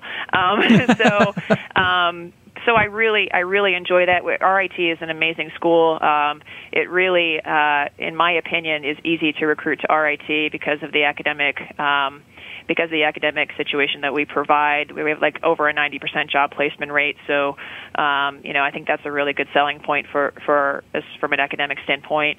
Uh, we, we're RIT is more global now, so uh, we everybody knows about about us. So, um, you know, we actually have players reaching out to us more so now than Good. than the other way around, which is kind of nice. And I think part of that is because of the school, obviously, because we're a good school, but obviously um, the other part would be that we've had some success in the past few years and and done some good things. Well, I appreciate you taking the time to chatting with us. Certainly impressive to see what your team is off to. I will be very interested to see. I think you may be taking more time off than you've played this season, actually, now that I think about it. But I'll be fascinated to see how you come out and obviously get into conference play. Good luck. Congratulations on a tremendous start. Thank you for taking the time to join us. As always, though, we'll give the coach the final word. Any final thoughts you'd like to share with those who may be tuning in? Uh, well, first of all, thanks, Dave, for for um, taking the time to talk to me. I think that if this team can reach its potential, we could we could be scary good. I think, um, but right now we're we're, remaining humble and, and realizing that hey, we have a lot of things we need to fix and work on. And like I said, one quarter at a time, one game Mhm. at a time, and and uh, see what happens. Very good. Well, thank you so much once again. Uh, good luck. Happy holidays, and we'll talk to you soon. Thanks, Dave. All right. Amy Reed joining us here on the Hoopsville hotline, presented by the City of Salem. Appreciate her taking the time. Again, team's taking 24 days off, or they're in the middle of that, uh, and they will get going into conference play on December 31st, uh, or 30th, I should say, first, and then 31st. They'll ring in the new year with two games in conference action. Those games coming up against RPI and Skidmore, again, the final weekend of 2016. When we come back, we'll continue our whip around the country talking Division Three basketball. Up next, we'll uh, go a little south, head into the Mid Atlantic region, and switch to men's basketball. Swarthmore having another great season. Not off to as great a start as last year, only because we haven't played as many games as of yet, but they're nationally ranked for the first time. We'll talk to the Garnets men's basketball program coming up here on Hoopsville. You're listening to Hoopsville presented by D3Hoops.com from the WBCA and NABC studios. More Hoopsville right after this. This is our It's On Us pledge. It's on us to make a personal commitment to help keep all people safe from sexual assault, regardless of race, gender, sexual orientation, or ability. Not to be bystanders to the problem, but to be leaders of the solution. We invite you to join us in this campaign by informing your campuses about the It's On Us mission. We've got more schools than Division 1, more fans than Division 2, and more upsets than March Madness. There's 800 programs with over 11,000 games leading to two national championships. And we've been covering it all for over a decade. From Eastern to Occidental, from Puget Sound to Piedmont, from Southwestern to the University of New England, and from Hope to Calvin. Nobody covers Division III basketball like we do. We're at d3hoops.com at www.d3hoops.com. Cheer for the stumbles. The he shoulda had that. And the tears that linger. For in those moments, greatness lies. There, you will find the provoked, the determined, the unified. It's in those moments that champions are born. Welcome back to Hoops, everybody. Hope you're enjoying this Thursday edition. We're keeping an eye on Am- uh, Amherst versus Babson. We'll give you some scoring updates later in the show as we continue to watch that one. Don't forget the winner of the Amherst Babson number one versus number two game coming up here on Hoopsville. We'll talk to the winning coach live on the show later on. If you got any questions for us, tweet us at D3Hoopsville or hashtag Hoopsville. Email us hoopsville at D3Hoops.com. Join us on Facebook, Facebook.com slash Hoopsville. Of course, we're on Instagram as well at D3Hoopsville and hashtag Hoopsville, though we don't interact during the show. That's how you can find out what guests are on the show, when our next show is for that matter, and of course, uh, where we might be headed with the show as we were last week in at Roanoke College. Again, thanks to WBCA and NABC for their support, and of course, D3 Hoops as well. Uh, we're going to switch gears, go from women's basketball now to men's basketball. We've headed from upstate New York down to northeastern, or I should say southeastern Pennsylvania to talk to our next coach. Uh, off to another terrific start. I had a voice. If you read my blog recently, you'll you'll know that I had a voice in the in my ear in the preseason going, "Hey, Swarthmore's going to win the conference," and I went, "Okay." I mean, they were pretty good last year. I thought they lost a little bit. Are we sure? Yes, they're going to win. Okay, we'll see how they start. Well, they're off to a 7 0 start. It's not their best start in program history because last year they started 9 0. We got to get a couple more games under their belt to figure out if they can best what they did last season. But they certainly were in the conversation most of the time last year. And Coach uh, Landry Kosmalski has turned that program around. They may be here for the long run, which is bad news if you're an F&M fan in the Centennial Conference. Joining us on the City of Salem's hotline is Coach Landry Kosmalski from the number two, first ever ranked top 25 Swarthmore Garnets. Coach, welcome to Hoopsville. Uh, thanks, Dave. Thanks for having me. First and foremost, you know, even after a tremendous start last season, didn't really get into the top 25. This year, you're in the top 25, ranked number 22 this week. That had to be a, a pretty special moment for the program. Yeah, I mean, it's it's um I think we've shown a lot of progress over the years, so we were um, happy to hear that. But at the same time, you know, staying grounded in what our team goals are and not getting too caught up in what other people want or expect from us. no, I can understand that entirely. Um, just because your rank doesn't mean anything outside of, uh, well, it means something outside the program. Doesn't necessarily mean something in the program. But you look at it, started the season with wins over Penn State, Abington, and Centenary. Then you got into conference play and got a win over Washington College. I got a chance to see Washington College, and I know Navy played them, and I've called some games for Navy and, and gotten some notes on it. Washington's got a really tough press. How'd you guys work your way through that in what was definitely a tight game? Yeah, you know, I said today, I think Washington's made huge strides this year. Yeah. Um, Aaron's doing a great job, and their guys play incredibly hard. Yeah, um, and they play a lot of guys, yeah, they so do. they have good energy um, and good unselfishness. So, yeah, we were definitely concerned about the game, and they gave us fits. Um, as far as handling the press, uh, hasn't been our strong suit uh, yet this year. That's not giving away any secrets. I mean, you can you can take a look at our, our Yeah. stats and see that. But uh, we're definitely getting better at it. Um, just find the balance between uh, you know handling it versus attacking it. Um, and yeah, Washington did a great job. We just we had a lot of poise, and I think again we just always go back to as long as we get stops defensively, um, consistently, we we you know think we can handle anything on the offensive end. Of course, you got to travel to Washington College in late January, one of the toughest places to play. Uh, so that's still the go. You I got another win uh, on the road at Misericordia, who's turning out to be a pretty good team, maybe the class of the of the Freedom Conference. Um, got a win over Muhlenberg and Dickinson, and then a hard fought win over Ursinus. You guys had to come from behind a couple times in that game against, as you mentioned, Washington College much improved. Ursinus is much improved. Uh, how tough was that battle Wednesday night? Yeah, Ursinus has a has a lot of talent, a lot of pieces, uh, guys. You know, good depth, um, good length. Uh, so we were definitely you know concerned going in, but um, and we didn't play our best half of basketball in the first half. But I think second half we we kind of kept the pressure on by pushing the ball, and then at the end of the game, uh, got a lot of big stops and made some big plays. And I think it just kind of shows we, we've had some guys playing from their freshman year now they're juniors and seniors they know uh, they know how to win games at the end. When two three years ago uh, we didn't know how to do that. Uh, so, it's off to that 7 and 0 start, as we mentioned, team best 9 and 0. Uh, we'll see if you can match that before the holiday break. You've got your tournament coming up uh, a week and a half from now, 17th and 18th. You'll take on a pretty tough Rowan squad, and then lurking on the other side are two decent squads in Roanoke and Averett. What do you expect, especially after 10 days off, uh, as you guys go through your finals a bit, I believe? Uh, what do you expect from that Rowan game, especially? Um, we're we're going to have to be ready. I mean, as you mentioned, coming out of finals is a uh, is a challenge for us and for any uh, school. I think any program uh, at this level, and um, we're going to have to be ready because they do. Rowan does play fast and they press, and it's something again we're we're looking forward to that challenge to be attacking pressure and. Um, you know, again, I think they play fast offensively from what I understand. I mean, again, we just played last night, so I haven't quite seen film of them yet, but uh, I think they're playing really fast, and we're going to have to, um, again, coming out of finals, really match their speed and intensity. Um, you've got three seniors on this squad, but if you look at the uh, top tw- uh, the top scorers, the top three are in double figures, and none of them are seniors.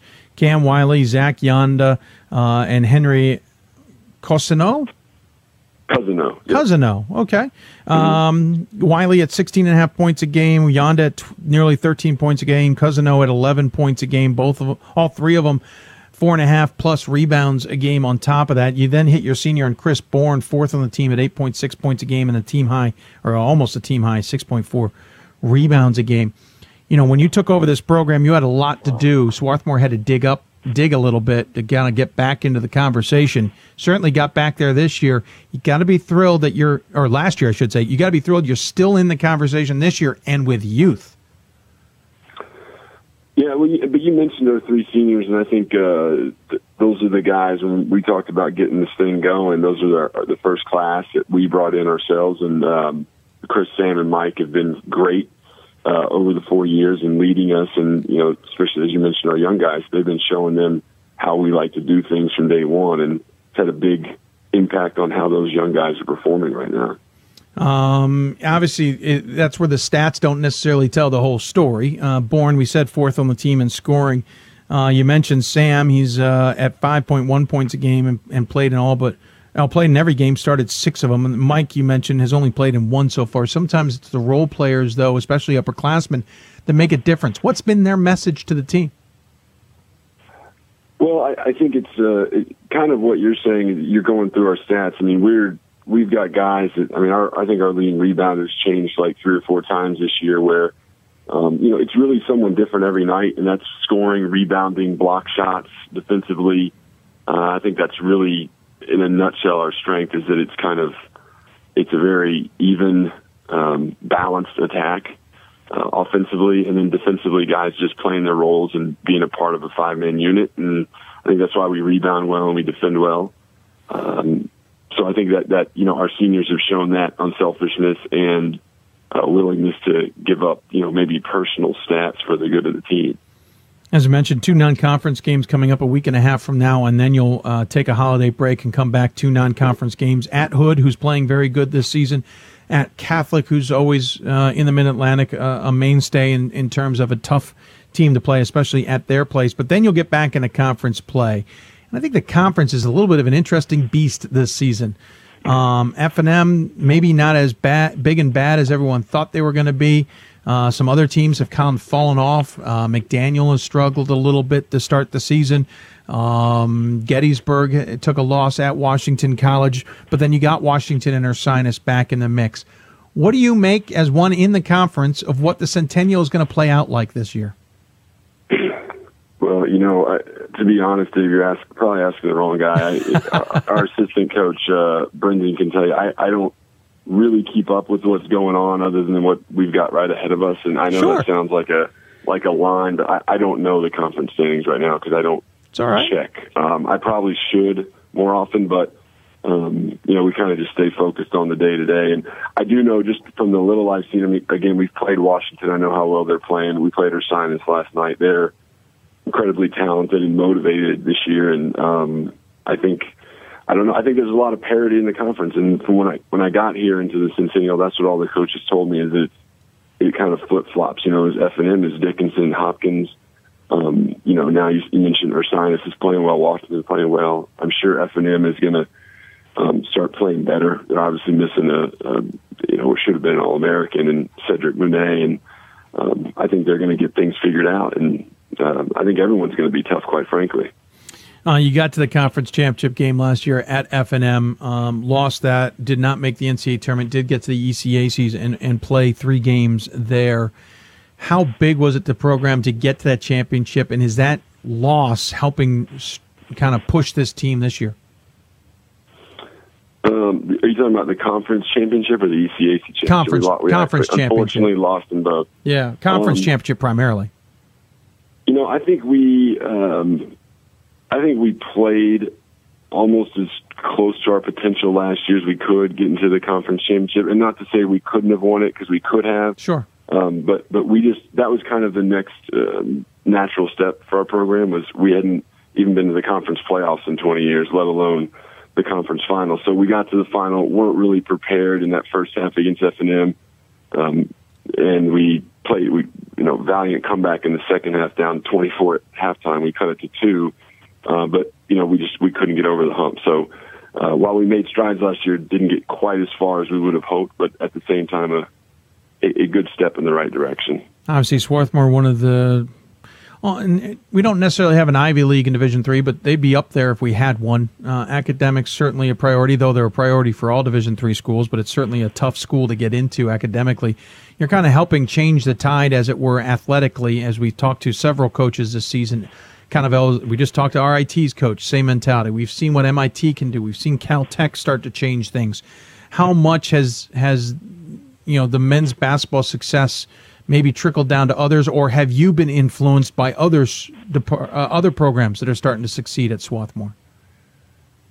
Um, well, I, you know, the first part I'll just talk about the, the landscape of D three. I think it's different uh, coming from Division One, being at Davidson. I think yeah. at, at that level, the Ivy Leagues and, and the Davidsons, I think it's a, a, a bigger challenge to um, play with the big boys, so to speak, just because of the amount of athleticism and talent around the country and you know having those BCS programs. But uh, Division three level, if you look historically, I mean Amherst and Williams have been great. Middlebury's been great. Uh, MIT in, in you know the last ten years has been really good. I think there's a um, greater percentage of, of high academic kids that are good players that are able to compete with some of the best players in the country. So. Um, not all that surprising to me, just from being a history major and studying, you know, the, the history of D3 basketball. So, um, yeah, we're just fortunate we've been able to get some of those guys that those other programs have been getting over the years. Yeah, you mentioned we talked about Davidson last year and the difference and how much you you've been enjoying the Division three experience. We should mention you're out of Texas. Last winter was kind of harsh here on the Mid Atlantic. Kind of a major blizzard dropped on everybody at one point. Do you ever miss going miss the Texas weather? I'm not a fan of the cold, but I've gotten used to it. You know, I think play, living living in Sweden for four years yeah, really helps. That helps. Um, yep. But uh, you know, you mentioned last winter. Last winter in Philly, anyway, was relatively mild. It was the two before that where that True. had me thinking about packing up because there was a lot of snow. Um, but it's it's it's been fine. We've gotten used to it. Family loves it. It's a great area. Yeah, I forgot you spent quite a bit of time in Sweden, which is a beautiful part of the country, but it is uh, it's a little dark this time of year and rather cold. Yeah, the darkness is what gets you definitely. Yeah. That's amazing. Uh, well, Coach, I appreciate you taking the time. Uh, the Garnet, uh, obviously, out to another tremendous start this season. Going to be fun to see how you guys play the rest of the way. Next weekend certainly will be interesting as well with your tournament. Uh, as always, we give uh, the coach the final word. Any final thoughts you want to share with those who may be tuning in? Um, no, just thanks for having me. Appreciate everything you do for uh, D3 Hoops. And, um, you know, it's great being able to uh, get on and listen after games or get on and check stats and uh, see how my coaching friends are doing and see how the our conference is doing. So really appreciate everything you're doing. Absolutely. Well, thank you very much for the kind words. Good luck, happy holidays, and uh, we'll talk to you soon, I'm sure. Okay. Thank you, Dave. Larry Kosmalski joining us from Swarthmore. Again, the number two, 22 ranked uh, Garnet, uh, first time ever in program history in the D3Hoops.com top 25. 7 0 start. Uh, again, uh, they're off right now because of finals. They will take on Rowan next Friday at 6 o'clock, and then on Saturday, um, they will take on either Roanoke or Averett. Of course, those other teams will take on one of the others too. That's how it works in those classics.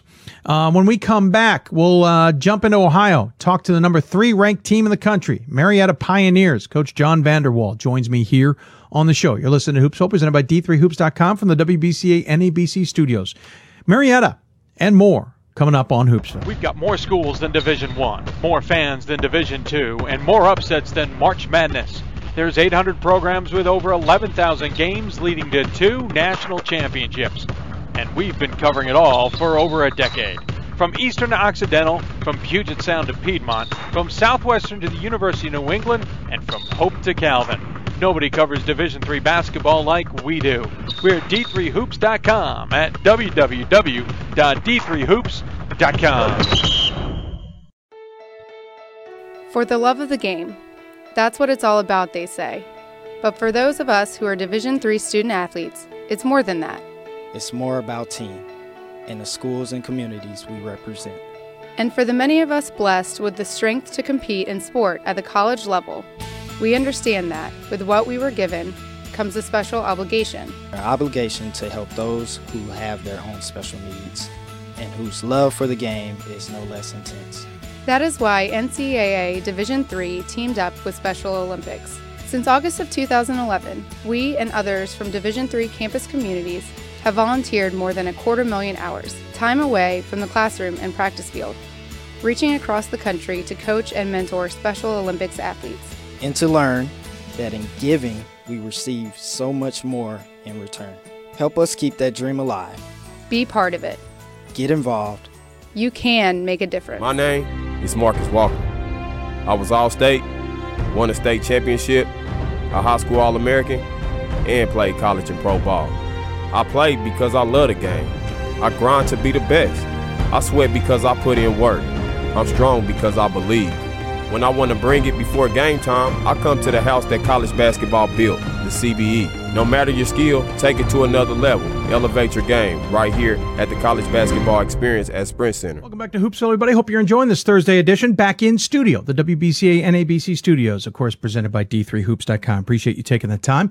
Uh, don't forget, coming up, we will talk to the winner of Amherst versus Babson, number one versus number two. Winning coach will join us here live on Hoopsville. That's all coming up. We're still keeping an eye on that game amongst many other things going on on this early December evening.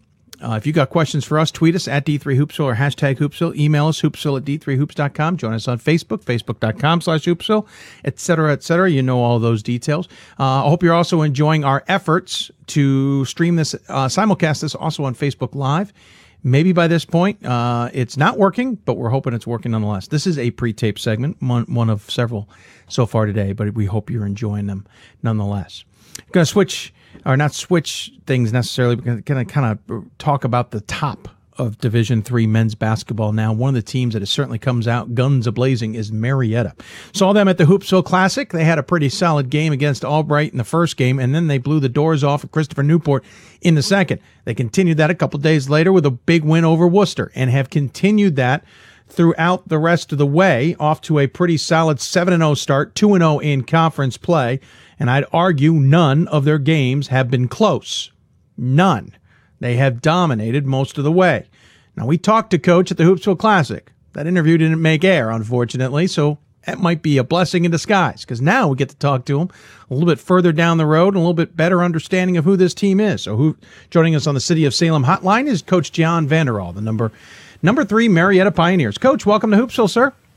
Hey Dave, thanks for thanks for having me. Appreciate it. Absolutely appreciate you coming back after we talked at the Hoopsville Classic.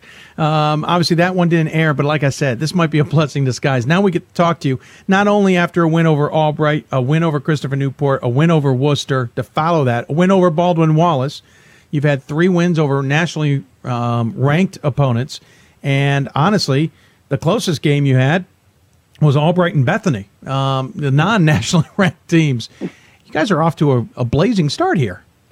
We are, Dave. We, you know, we're just trying to take it one game at a time, like most coaches, and uh, but feeling very fortunate to be sitting here seven and zero to start the year, and and uh, we knew going into the season we had an extremely tough schedule. Uh, we knew we had some question marks on our roster. We weren't really sure, you know, who was going to be ready to fill what holes, and and so we were just going to work really hard and try to get as prepared for the season as we possibly could, and fortunately for us, it's gotten off to a really good start. Yeah, certainly has. Uh, as we mentioned, started the season against the Roach with a 101-75 game, then beat Albright 74-56. But it was that Christopher Newport game, I think, that finally really got everybody's attention. Yeah, two big games prior to that, but you beat the then number two team in the country 74-50. that score may not be indicative of just how much you guys controlled that game.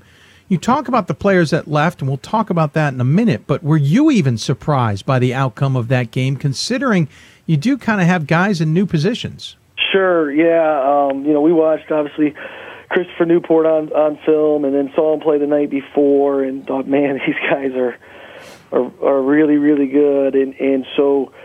You know, our guys came out of the gates ready to go. I felt like we, pl- even though we didn't shoot the ball very well the first half, we just defended extremely well, and you know had a lead going into half, and kind of looked at the guys at halftime and said, "Hey, you you you belong," you know, mm-hmm. and mm-hmm. uh, and I I knew at halftime we were probably going to be all right because I could see the look in our guys' eyes. They they had a confidence that I hadn't seen yet throughout the course of the year because, like you, you mentioned, we had some question marks. We weren't sure how good we were, and and after that first half of kind of being able to defend Christopher Newport with with some success, we I could see the look in our guys' eyes that they were they they knew they were pretty good, and and we went out and played a really good second half, and and I think that game you know, kind of proved to us that hey, we we've got a good squad. We can put together a really good year. And since then, we've just been playing with a with a ton of confidence.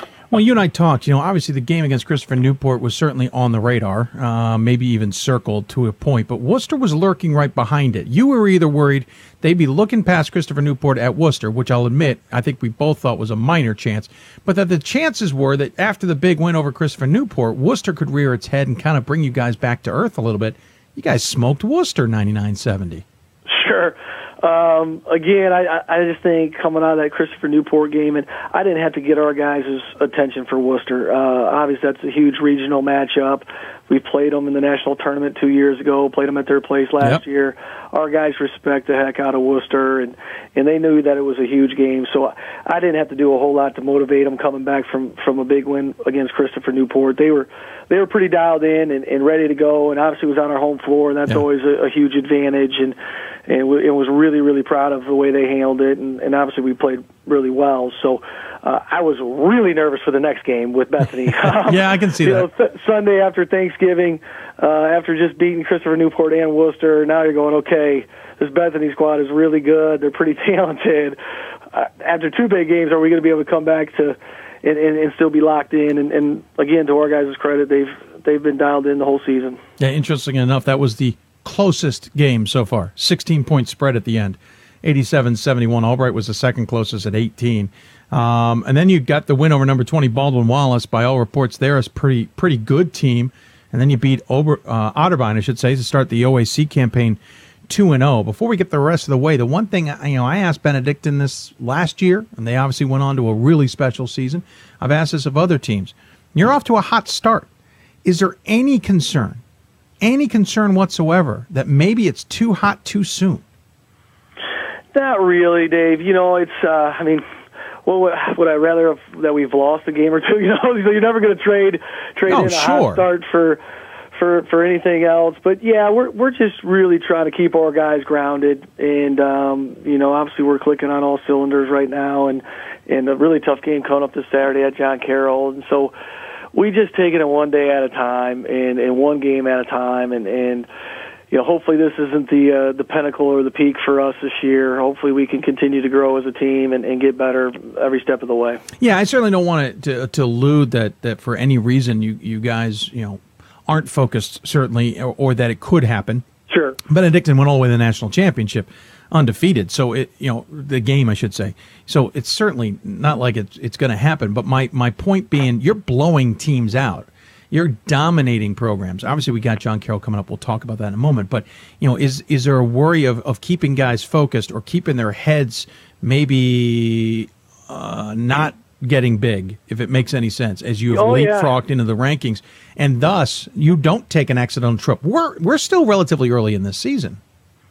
Yeah, you're you're right, and and that's we t- just like any coach, we talk to our guys a lot about that stuff, just staying grounded and, and continue to try to get better every day. And you know, the BW game is, you know, we end up winning that game by 20, but that it's really not indicative of how the game went. You know, we were we were down, I think six at halftime, and and it was the first time all year we you know we were down at the half, and so I was just proud of the way our guys responded the second half. You know, I was a little bit nervous at halftime, wondering how we were going to handle being down for the first time, and and our guys responded with a lot of toughness and a lot of grit, and, and went out and just made a bunch of plays the second half. So, you know, we're, we're we've been challenged maybe in some some ways that don't show up on, at the end result of the score, but um, I think our guys are handling it pretty well. You do have John Carroll coming up the Blue Streaks. Obviously, you guys had some great battles last season as nationally ranked teams, top of the OAC. They're coming in kind of stumbling a little bit here, two and four. Just got a, a close win over Mount Union uh, back on Wednesday, um, and and obviously. You know, but on paper, the way John Carroll's struggling, everyone's going to think, well, this is probably another dominating win. But at the same time, that also feels like you know a, a beast ready to finally wake up. Uh, John Carroll's good. Everyone knows they're good. They're they're more perplexed. Do you have a figure on what's going on with the Blue Streaks, or what you're worried about coming up with your game on Saturday? Well, we're worried about a lot of stuff. They present a lot of issues. You know, the way Yeah. they play and, and and at their place is always really tough. And I I still think they're one of the best teams in Division Three basketball. Uh, you know, I think anytime you lose any guys at all, every year you've got a new team, and and those teams all have to find find their niche, find their way, and you know I think Carroll's just you know they lost some seniors, uh, although they have you know the big the big guns are back. Uh, I think they're just still trying to find find their way a little bit, and I'm just hoping it takes them another four or five days before they before they do instead of instead of Saturday. But uh, they're, you know, we are definitely not taking those guys lightly. We every time we play them, it's a knockdown, drag out fight to the better end, and uh, I don't see why Saturday will be any different. So we're going to have to be really focused and and ready to go. And I, I think John Carroll is going to go on to have a great year. Uh, you know, they stumbled out of the blocks here, but I've been watching film on them for two straight days, and I can tell you they're awfully doggone good. Uh, obviously, um, they'll be at their place, which adds another wrinkle. That is a tough place to play, especially if the crowd is in force, uh, as we saw in the NCAA tournament last year. Even though, ironically, they won the game where the crowd was barely there. Um, also, Mike Moran's last season. Um, are you are you disappointed Mike's leaving, or are you kind of maybe relieved he might be finally passing on passing well, the baton? We'll, we'll miss Mike. You know, he's, he's a character, uh, but you know we're we're okay with uh, you know it'd be nice if John Carroll took a step back or something like that. That's that's for sure. I, I doubt that'll happen, but he's done an amazing job up there, and and so um, you know we've had a, had a lot of great games against those guys. Uh, looking at your team, you got what five seniors I think on this team, obviously led by AJ Edwards, but also Jack Tomey. Um, you also have Nate Walker. Um, and some other guys here who are seniors. So this is certainly a very experienced class. Um, but of course, led by AJ Edwards, preseason All American first teamer for D3Hoops.com, 16.9 points a game and 8.4 rebounds a game, shooting 52%, which is pretty impressive. And he'll, he'll take a couple threes just to keep you honest. But he's not the only weapon here. You got four guys in double figures. Keith Edwards, 14 points a game. Dylan Young, 11 points a game. Anthony Wallace, nearly 11 points a game. AJ's, AJ's a beast, you can't focus just on him, can you? No, that's kind of what I think makes us us pretty good. Is you know we don't necessarily force feed AJ the basketball. We just kind of run our stuff, and and he's obviously really good, so he's he's going to get his. Uh, and we always kind of say, you know, I mean, AJ is going to make everybody else better, and every and everybody else is going to make AJ better, and and so we just try to play really well together and move the basketball, share the ball, and and some nights, you know, AJ may have a huge night, and other nights he may not, and somebody else is going to go off. And I think we've got six or seven guys that could score 20 points on on any given night, which I think makes us challenging to prepare for, uh, tough to game plan against, uh, just because we can hurt you in, in different ways. Ten players have played in all seven games. Um, Fifteen players have played in six or more. 16 and 5 or more, pretty much the entire roster. How important has it been maybe that you've been dominating games, that you've been able to get everybody in early this season? Yeah, that's a big plus early on in the year when you're playing a lot of new guys to to get some guys some minutes and let them grow and develop as players. And so that's been a nice luxury that we've had as we've been able to play a lot of guys and, and get get more guys experience, which will hopefully help us down down the stretch. Obviously, John Carroll coming up. Wilmington will be after that a week later, both in conference action as you get the first four games of conference play underway with the. Well, you're halfway through that four game stretch. Then you'll take the break and get back into conference play the other side. What do we make of this OAC? Uh, it was you guys and John Carroll last year. It looks like it might be a repeat of that if John Carroll can right the ship. But um, Mount Union has been good in the past. Baldwin Wallace has emerged on the scene. Muskingum is undefeated at five and zero oh in uh, overall. Um, Mount Union's lurking, as we mentioned. Capital was off to a good start, but has stumbled as of late. Is this OAC deeper again this year, or is this going to be a two dog race with everybody else kind of just filling in? I think it's way too early to to, to make that statement or, or to tell if it's a two horse race or, or what. I, I think it's really deep. I think. Um, I think there's a lot of teams that are right on the verge of having a breakout year, and, you mentioned most of those teams, along with BW, who's you know in the, in the top 25, and um, I, all those teams you mentioned are extremely dangerous. I, I think it's going to be a tough, hard-fought year in the OAC with people taking some lumps, and um, you know, and so that's just more reason for why we've just got to be dialed in every every night because I think from top to bottom, like a lot of coaches think, our, our league is just extremely tough right before Christmas, you'll head down to Daytona Beach. I wish I could feel sorry for you, but I don't. But you will take on currently unranked and undefeated Wesleyan and currently number four and undefeated Whitman. those games on paper right now look pretty darn good in non-conference. By the way, you'll get back into conference play and, and, and play aforementioned Muskingum and Ohio Northern. But looking at that that the next two and only two non-conference games, you got the rest of the way. I know it's a little further ahead than maybe you're looking, but still, those are two really good undefeated teams that you may have to still tackle. This season is far from being able to kind of get into cruise. Sure, which is why I'm so elated that we're seven and zero right now because uh, we need every win we can get because it's not going to get any easier. And you know, I, I I don't think strength of schedule is going to be an issue for us when no. when the year comes to an end. um, it's just kind of played out that way. Yeah. So, I don't know, man. It's it's um, it's going to be tough. Both those teams are playing down in Florida. Look like they're playing really good basketball. Going to be challenging games. And then anytime you go that far away from home. You never know how your guys are going to react to all that either. So, you know, we've got to continue to get better every day because, like you said, the OAC is so tough this year, and then those last two non-conference games we have are against extremely good teams. When you put the schedule together, did you think this SOS would turn out the way it could turn out? Obviously, way too early to look at SOS numbers in reality, but Wooster – um, not to mention your conference. Obviously, the conference is going to be strong, and I think it's going to give you a pretty good SOS there. But you've got Wooster, Christopher Newport, right now Whitman and Wesleyan tapping into good conferences, and and obviously the NCAC. You're tapping into the CAC, which should be pretty good. Tapping into the NESCAC. The Northwest Conference looks solid. Of course, you're playing the top of those conferences too, which makes a big difference. Did you have any idea when you looked at this ahead of time and went, "Oh, we're actually going to be maybe in some decent shape here that you could take some lumps"? Yeah, obviously it's pretty easy to look at that schedule and, and, and pick out from from last year Christopher Newport, Wooster, and and Whitman. You know, you, we knew those those three games were going to be really challenging against th- three great teams. Uh, and then and then the other teams that ended up on our non-league schedule just have really emerged to be top of the line teams as well. And and so, you know, we knew going into the year we were going to have a challenging schedule. Um, you know, now sitting here, we didn't probably know it was going to be as tough as it, as it turned out to be. Um, obviously, no team has has less than five wins in the non-conference play, which is certainly pretty impressive. You know, there are some who call to say, "Hey, you should be the number one team in the country for the schedule that you guys have played." I know, in the grand scheme of things, it probably doesn't matter a hill of beans to you. Um, you guys jumped from 17th, which you kind of told me, I think, and, and maybe I'm wrong, and correct me if I'm wrong uh, you kind of felt maybe it was an okay spot in the preseason, but you've jumped into the top five. You've got a first place vote. Do you think you should be hired? Or do you even care, like I said?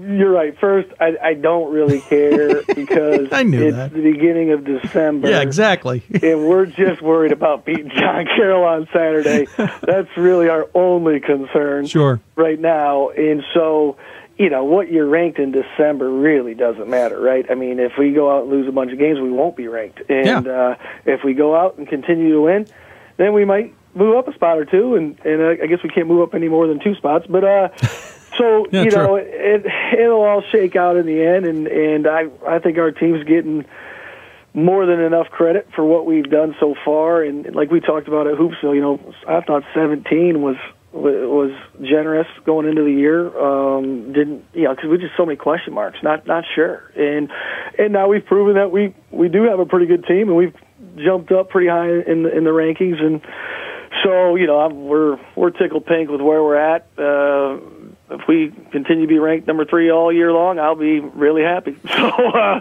I got I got no bones about it. Means you're having a good season. Um, quickly before we let you go, let's flash back though to last year. Uh, magical season last year. Certainly a, a terrific run. You get to the first round at home, places jammed, and you guys kind of stumbled against Gwinnett Mercy. I I know when I talked to you, that kind of stung a little bit. Um, how has this team reacted to that? How has this team learned from it? Sure, I you know I don't know that this team. I, I think we talked about this when I was down there at the Hoopsville Classic. Uh, you know, I just feel really bad for those four seniors last year. You know, um, Luis Garcia was senior for us last year. I, I think he stayed in the locker room for like three or four hours after that game. We he, he we couldn't get him to leave. You know, and uh, so I I think it's gonna it's a lot harder on those seniors that last year that don't get to kind of rectify it this year. And you know, we haven't really talked about that at all. You know, this year we've just been so focused on trying to get better every day and and have the best season we can possibly have this year and get as good as we can possibly get so that hope that so that hopefully doesn't happen again this year you know and hopefully we can make a long deep run in in the national tournament and that's our that's our goal and and so you know we we had an unfortunate situation last year where Eddie Grenner, who's an all-league player for us, got a concussion two days before that game. Not, yeah. We're not making any excuses, but yeah, just like any team, you go through some tough times, and, and losing that game was tough on us and hard on us at the time. But we've moved on from it and um, learned from it, and we'll just continue to try to get better and have the best year we can possibly have in 2016-17. Not to dwell on it, but is it a is it a scenario that you've got in the back of the filing cabinet, as it were, to pull out when you need it, possibly this season? Yeah, you know, it's it's one of those motivational things you can kind of use when you when your guys maybe start slacking or just want to show up and get to go through the motions at practice one day, and and that's what we're kind of always harping on is, is we can never afford to go through the motions. There's never a time where we can't be getting better, and uh, because you never know when a guy's going to get hurt or you're going to face some sort of adversity or or you just got to be ready for everything you encounter and and the best way to do that is to make sure you're improving every day. Well, I appreciate you taking the time to join us and chat for us a second time, but for everybody else out there, the first time. I certainly appreciate it. Obviously, off to a tremendous start. As you know, we always give the final word to the coach. Any final thoughts you want to share with those who may be tuning in? Oh, just want to say thanks to you for everything you do for Division Three basketball. It's uh, it, you've brought a lot of notoriety and credit to uh, small college basketball, and I think it, it provides a lot of entertainment and joy for, for us Division Three guys. So so thanks, and I wish everybody the best of luck this season. Thank you, Coach. Appreciate you taking the time. Good luck against John Carroll and the rest of the season. Thanks, Dave. John Vander Wal joining us here on the Hoopsville Hotline, sponsored by the City of Salem. Of course, 7 0 start, 2 0 in conference play. Again, big game against John Carroll coming up on Saturday, 2 o'clock local time. That game uh, at univers- in University Heights, Ohio, at John Carroll. Then they'll finish up the conference slate for this half of the season against Wilmington at home a week later. And again, we mentioned that Daytona Beach tournament uh, out in uh, on the 21st and 22nd of December. Then they'll take their holiday break and get back in its conference action the rest of the way. When we come back, we check in on Amherst versus Babson and find out who, which coach is coming on the show next. It's battle of number one versus number two, and we'll hear from the winning coach here on Hoopsville. You listen to Hoopsville, presented by D3Hoops.com from the WBCA and NABC studios. More Hoopsville right after this. I'm a Division three student athlete, and I know how powerful words can be. The term gay doesn't mean stupid, lame, or less than. So I pledge to speak up if I hear the term gay used in a derogatory way or any other homophobic terms. If you can play, you can play in Division 3. I'm a Division 3 student athlete and my teammates unconditionally accepted me as part of their family. So now I pledge to do the same for others. If you can play, you can play in Division 3. We've got more schools than Division 1, more fans than Division 2, and more upsets than March Madness. There's 800 programs with over 11,000 games leading to two national championships. And we've been covering it all for over a decade. From Eastern to Occidental, from Puget Sound to Piedmont, from Southwestern to the University of New England, and from Hope to Calvin. Nobody covers Division III basketball like we do. We're at d3hoops.com at www.d3hoops.com. Great moments are born from great opportunity. That's what you have here tonight. That's what you've earned here tonight. This is your time. Now go out there and take it.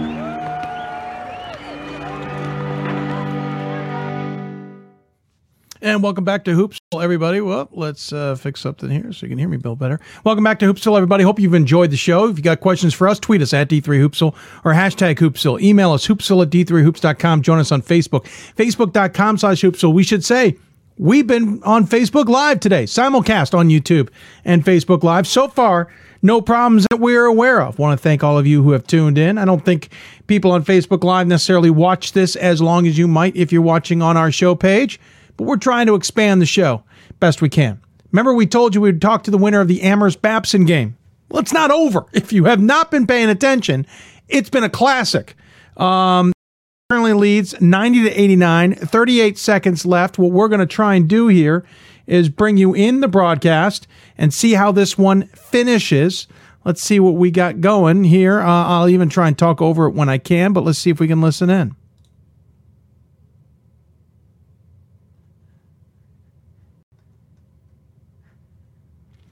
Apparently not. We can see it going on. I thought we would have audio from that. Let me play with this here a little bit, see if we can get the audio on here. I have a feeling we have it maybe too low or something. We'll keep working on it here. No, it doesn't appear that we've got audio from that, but we'll keep you abreast. So Babson's on the line here, leading by one, 30.2 seconds left in overtime. This has been an incredible game. Back and forth. Uh, end of the first half, Amherst had a chance, I think, to tie it or at least draw it within one. Uh, Flannery actually came from behind after getting screened off of his man and swatted the ball to keep Amherst from scoring. In regulate second half, Amherst actually jumped up pretty, yeah, I would say two possessions, maybe three. Babson immediately responded. As you now see, Babson leads by two, 30.2 ticks left. End of the game, Babson got a couple possessions thanks to long rebounds and some other opportunities and got up three. Amherst came down the court, hit a three pointer to tie the game, which forced overtime. Now you see Amherst trailing by two inside and off glass. That's going to count. So we're now tied 91s apiece. Less than 20 seconds left. Apparently, a fan wanted a traveling call there. I'm not going to agree with that. That is Flannery, who has the ball. Obviously, they're going to wait for the last shot. There is no shot clock. I can tell by the way how much time is left. Dave Hixon's at midcourt. That's interesting. Flannery nearly loses the ball, now feeds his teammate. 18 footer, no good. We're headed to a second overtime. This is incredible. Of course, Hoopsville was supposed to talk to the winning coach. Um, apparently, the players didn't get that message because they're still playing. But unbelievable so far in this one. So we'll keep a tabs on that. In the meantime, we'll answer your questions. If you got questions for us, tweet us at, at D3Hoopsville or hashtag Hoopsville. Email at d3hoops.com. Join us on Facebook at facebook.com slash hoopsville. I'm literally just looking over at uh, tweets and retweeting from both Hoopsville and D3 Hoops on this game. Everybody is watching this across the country. Um, it is pretty impressive messages from the center of the country. I know people have been tweeting from all parts of other sections of the country. Um, I just got another message uh, from somebody who's watching the game. Holy game, he says. This is. And you know what? Thankfully, number one versus number two lived up to it. Now, remember, these two teams actually played a heck of a game last year about this time. That game was at Babson. Um, it was a thriller. Uh, Amherst won that game think Babson was a little dinged up. I, I, don't remember exactly. I could be completely wrong on that. Um, but it was a heck of a game. Um, and I mean, uh, thriller to say that. Uh, I somehow just uh, went backwards in time on my video stream, so I'm going to refresh it quickly. Uh, we mentioned earlier that both teams shot pretty evenly, almost identically in the first half. Both teams continue to shoot well. Babson's 30 of 68 at 44%. Amherst is 33 of 71 at 46.5%. Uh, Amherst is heated up from outside. This is what kind of got them uh, to take the lead. Uh, remember, they were Babson was out shooting them in the first half from deep. Uh, Amherst has hit 11 of 30, Babson 9 of 24. By the way, uh, Jay Dawson leading the way for Amherst, 30 points. Jeff Racy with 15, Johnny McCarthy 14, Reed Berman 12, and 10 for Babson. As soon as the system lets me, we'll get back to that. Um, for Babson, come on, it won't let me click on them. We'll figure out how many Flannery has. Uh, in this game as we head into double. Flannery has 35. Nick uh, Commondale, 16. Isaiah Nelson, 14. Sam Bohmiller, 13. Um, turnovers, 16 9. Amherst was 16 turnovers in this game. But interesting enough, Babson's only scored 19 off those turnovers. Amherst has scored 18 off of Babson's nine turnovers. So that's pretty significant in this game. So 437 left, 91 in double overtime. We'll keep abreast of that one. We're going to drag a little bit here because we do have a coach. One of those coaches is coming on this show unless we go into super overtime. In the meantime, I hope you're enjoying Facebook Live. Um, I wouldn't say I got goaded into it. It's been in the back of my mind. Didn't think we could pull it off. Uh, we actually upgraded our software to try and pull it off better, and then the software acted up on us, so we're back to our original, but we're able to broadcast off of it uh, as well. I suspect we'll pull this out for D3 Sports for some other events. In the meantime, Amherst missed a shot, wanted a foul called, not called. We'll get you back to that. We're 420 in here, and Babson leads by one, or 420 remaining in double. I know a ton of people are watching this. It's a thriller to say the least.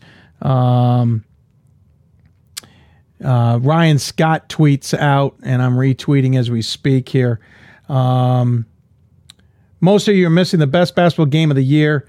Um, headed to double overtime. Ryan's, let's see, someone tweeted me. Oh, I thought someone just responded to me, and I don't see where it went to. Uh, maybe someone messaged me elsewhere. I got to scan through my system here. Um, huh. I don't know where it went to. I saw an alert that I got a message. Let's see here. Sorry for the drag here, folks. Trying to find it. Oh, Mark Atkins uh, almost put Babson ahead of Amherst this week. I've had Babson ahead of Amherst all season, including the preseason. That's where I've had uh, Babson. I've had Amherst third. Marietta's two. I will tell you now, if Amherst wins this game, Marietta's not necessarily getting my number one vote. Um, I think they've certainly deserved it. Don't get wrong. If Amherst wins, it's going to be a debate uh, that I'm going to have a long conversation with. Luckily, weekend games to help us decide. Long three as the shot clock goes down uh, and goes out of bounds. So Babson gets the ball back, winning 94 93, 307 left. We'll get to that in a minute. But, you know, this is great that a game like this can happen for starters, that, that we have two teams in the same region, not in the same conference, who are good enough. It does not happen often. In the D3Hoops.com era, it may have only happened now three times. Uh, I may be mistaken, maybe four, but I think only three times. So, you know, hats off to these two teams for not only being that good. Amherst, who doesn't necessarily challenge themselves at the beginning of the season, at least has come on as Flannery just buried another shot. It is now 95, 97, 93 Babson. Flannery is just unconscious. You know, Ryan said it on Sunday's show, you know, probably one of the favorites for player of the he's playing like it. Um, I hate talking about who my favorites would be for player of the year at this point in the season. I hate talking about it until at least February because there's so many players in Division Three. There's guys like um, uh, Ty uh, at, at, at Ripon. I forgot Ty's last name. I apologize. Who's having a tremendous himself. Um, but Flannery against Tufts played 39 minutes after missing a game, apparently with a foot ailment. Um, and, and put the team on his back. And in this one is playing amazing well. I saw him at the end of the first half bury a three pointer with a guy in his face, and then, as we mentioned, go down and block a shot that would have gotten Amherst within one at halftime. Amherst on the free throw line now have cut the, the left deficit to three. But, you know, Flannery is one of those players. It, Flannery kind of reminds you um, of of ben Strong at Guilford a number of years ago, where all season you just knew he was special and he was a shoe in. They actually lost, Guilford did, in the first round to St. Mary's that year. That's when St. Mary's of Maryland kind of emerged for the first time. Um, and he still was player of the year. Um, Flannery's kind of on that on that level this year. It'll be fascinating to watch. Um, just got a tweet. I think it was from Ryan, our good friend Ryan. He says, "Can you get both coaches on after the game?" I don't know, Ryan. The way I set it up with the with the SIDs was, um, can I get um, one the winning coach? I can certainly try it both. Uh, no guarantees. Uh, I'd have to email them and see what they. Um, but no promises. We've at least set it up that we can get the winning coach. Maybe I can try and get the the uh, the second coach as well in this one. Again, awesome game so far. Up at LeFrak. Um, apparently, I've gotten reports. I wasn't watching the cl- carefully enough. Bit of clock issue. A little hometown clock, maybe. Uh, off. I don't know. End of the half. We'll see. Uh, if you have questions for us, tweet us at D3Hoopsville or hashtag Hoopsville. Email us, hoopsville at D3Hoops.com. Uh, join us on Facebook. If you got questions, let us know while we're kind of killing time here. 206 left in double OT. Somebody called timeout. Um, and we're keeping track. By the way, another report I heard was that someone who sounds Australian is po- calling the game. Um, that's interesting. Anybody who knows me and knows this show well knows that I have had issues with Amherst broadcasts in the past, not in the last couple years, but several years ago. uh, wrote an open letter to their president. Um, so I'm, I'm glad to hear that maybe we've got a pretty solid crew on there, but that's all I'm going to speak about that. Uh, Babson's got the ball with 206 left in double overtime. They're back into action. Uh, let us also know how you've enjoyed the Facebook Live experience if you partaked. Um, we're, we're curious on that. Uh, uh, also, update for top 25s in case you're curious. We have two more polls before the Christmas holiday. We'll vote again next week in week number three, as it's called. And then we'll vote on the 19th, right before the holidays, for week number four, as Babson shooter, I think it was Flannery, airballed a three, which is not something you see every day. He kind of fell to the ground, too. I don't know what happened. Babson continues to lead by three here. Um, uh, let's see. I got a question I think just popped up on our video. Oh, loud and clear in Scranton. Thank you, Dean. Appreciate that, sir. Uh, Dean Corwin, our good friend out of Scranton, calls games for Scranton. If you want to listen to a, a solid broadcaster, listen to a good game uh, and enjoy it. I know he's listening. I'm not saying that because he's here. I sit next to him when he's at Goucher. I always enjoy listening to Dean call a broadcast. Uh, fun to do. Uh, and he is clearly tuning in here tonight. Um, Amherst looks like if the camera would move. Pet peeve of mine is when the camera operator turns into a fan Right then, Amherst had a near steal. Wouldn't follow. Babson got the ball back, went for a three and missed again. Jump ball will give the ball to Babson with a buck three left in double OT. Amherst wanted a foul. It's not being called. By the way, hats off to the Babson faithful. They came out in pretty good force. I'm a little surprised Amherst didn't show up in better force for this game. We'll see what happens. Um, Ryan Scott says broadcaster is both Australian and awesome. He's really good. I'm really glad to hear that. I'm really glad that the number one versus number two game got good broadcasters. I just couldn't listen. The other thing I'm going to say is a pet peeve. I'd love to go back and watch this game later since I've been distracted with Hoopsville. As uh, Babson misses a couple opportunities, ball is loose. Amherst has got a chance. Let's get back into this game, shall we? Amherst goes for a three and hits it. We are tied. I'm making sure it doesn't go to overtime. Uh, it is not. So let's uh, call it over. Here we are. We're in double overtime, less than 45 seconds, and now they'll call timeout. So we'll come back here uh, ever so briefly, and we'll get back to that. Um, this game will not be able, to be watched on demand. And listen, I, I went on a rant exactly, almost exactly a year ago on this. I have spoken a lot about this. I think personally that keeping games from being watched on demand is a detriment, especially in to expect people to be able to watch games whenever they take place, four in the afternoon, one in the afternoon during the week. And this is outside of basketball, too. This is all sports. Uh, to not let fans, alums, parents, or whatever watch those games live, I think is a major detriment to the, to the division. It's a major detriment to programs. You cannot expect people to watch these games live. Um, and this is a great example. I am not going to be able to go back and watch this game live now or, or re, on tape now. I have to watch it while I'm doing a show. And while I've been able to watch parts of it, it's just not the ideal way to watch it. And you can't expect people to be able to watch when a game is live. And coaches will say, well, it's so that nobody can scout me. And, and that's bogus. It's flat out bogus because a, coaches, for the most part, all programs are sharing video and basketball in conference. So there's video getting out anyway. 70% or more of games are getting out there anyway. Second of all, it's up on systems anyway. After my rant last year, I had a coach contact me and he said he got through his system. I want to say maybe he was using Synergy. He got through just the letter C and had over 100 teams he could watch. So we'll get back to that. In the meantime, let's get back to the game. Double overtime. We're tied at 97. Babson's got the ball missed shot there. I'm not sure. That was Flannery.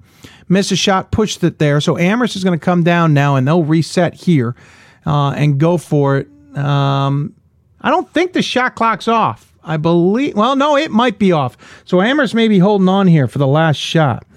Um, and Ryan Winnable, you knew that having a coach on live after a game would result in multiple overtime to fill air. You're right, Ryan. I did. Worked well last year as Amherst takes the lead with three tenths of a second left. No timeouts. That is it. Amherst is going to win this game. 99 97. The fans storm the floor. Tremendous win for Amherst. That is a gut check of a loss for Babson, to be honest.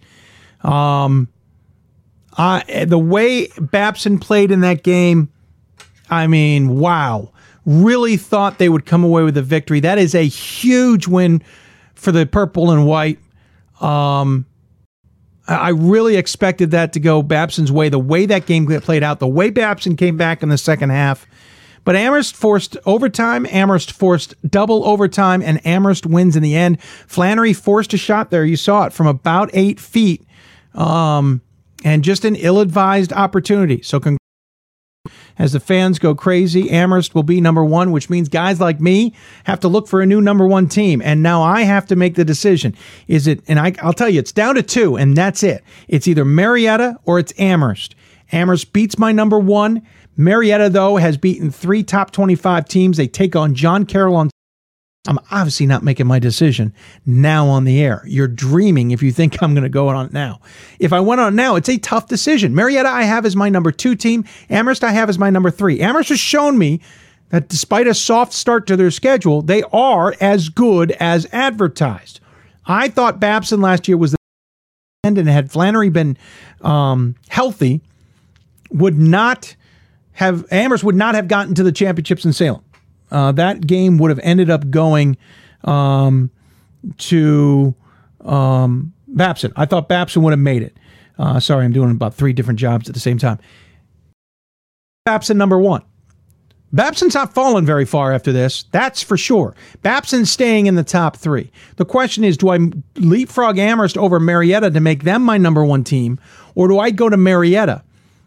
Amherst has 19 first place votes. They will probably pick up a few more out of this, but I would not be surprised if anybody, there's already one on Marietta, if those five voters who are voting for Babson split in some way. I really have no idea um, where it could be. I've gotten a call just now saying um, that we will get our coach Hixon on the show here shortly. If you hear a ring in the background, it's going to be loud. That is going to be Coach Hixon. We will take him live. Um,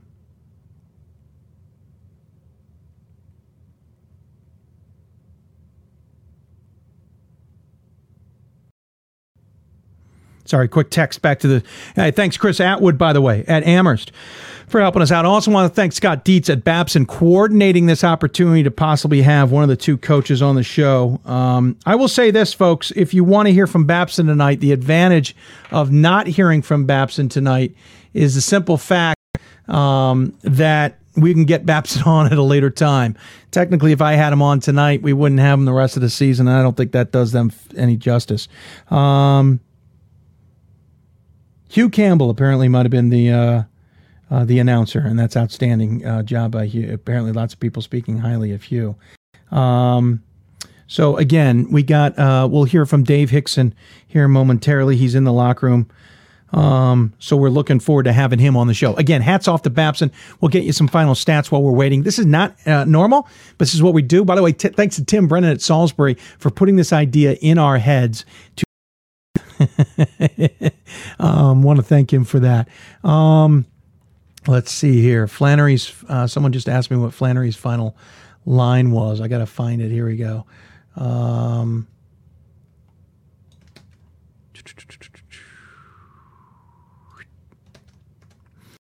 um, so Flan- so Flannery finished playing 50 minutes, 11 to 28, 5 of 13 from deep.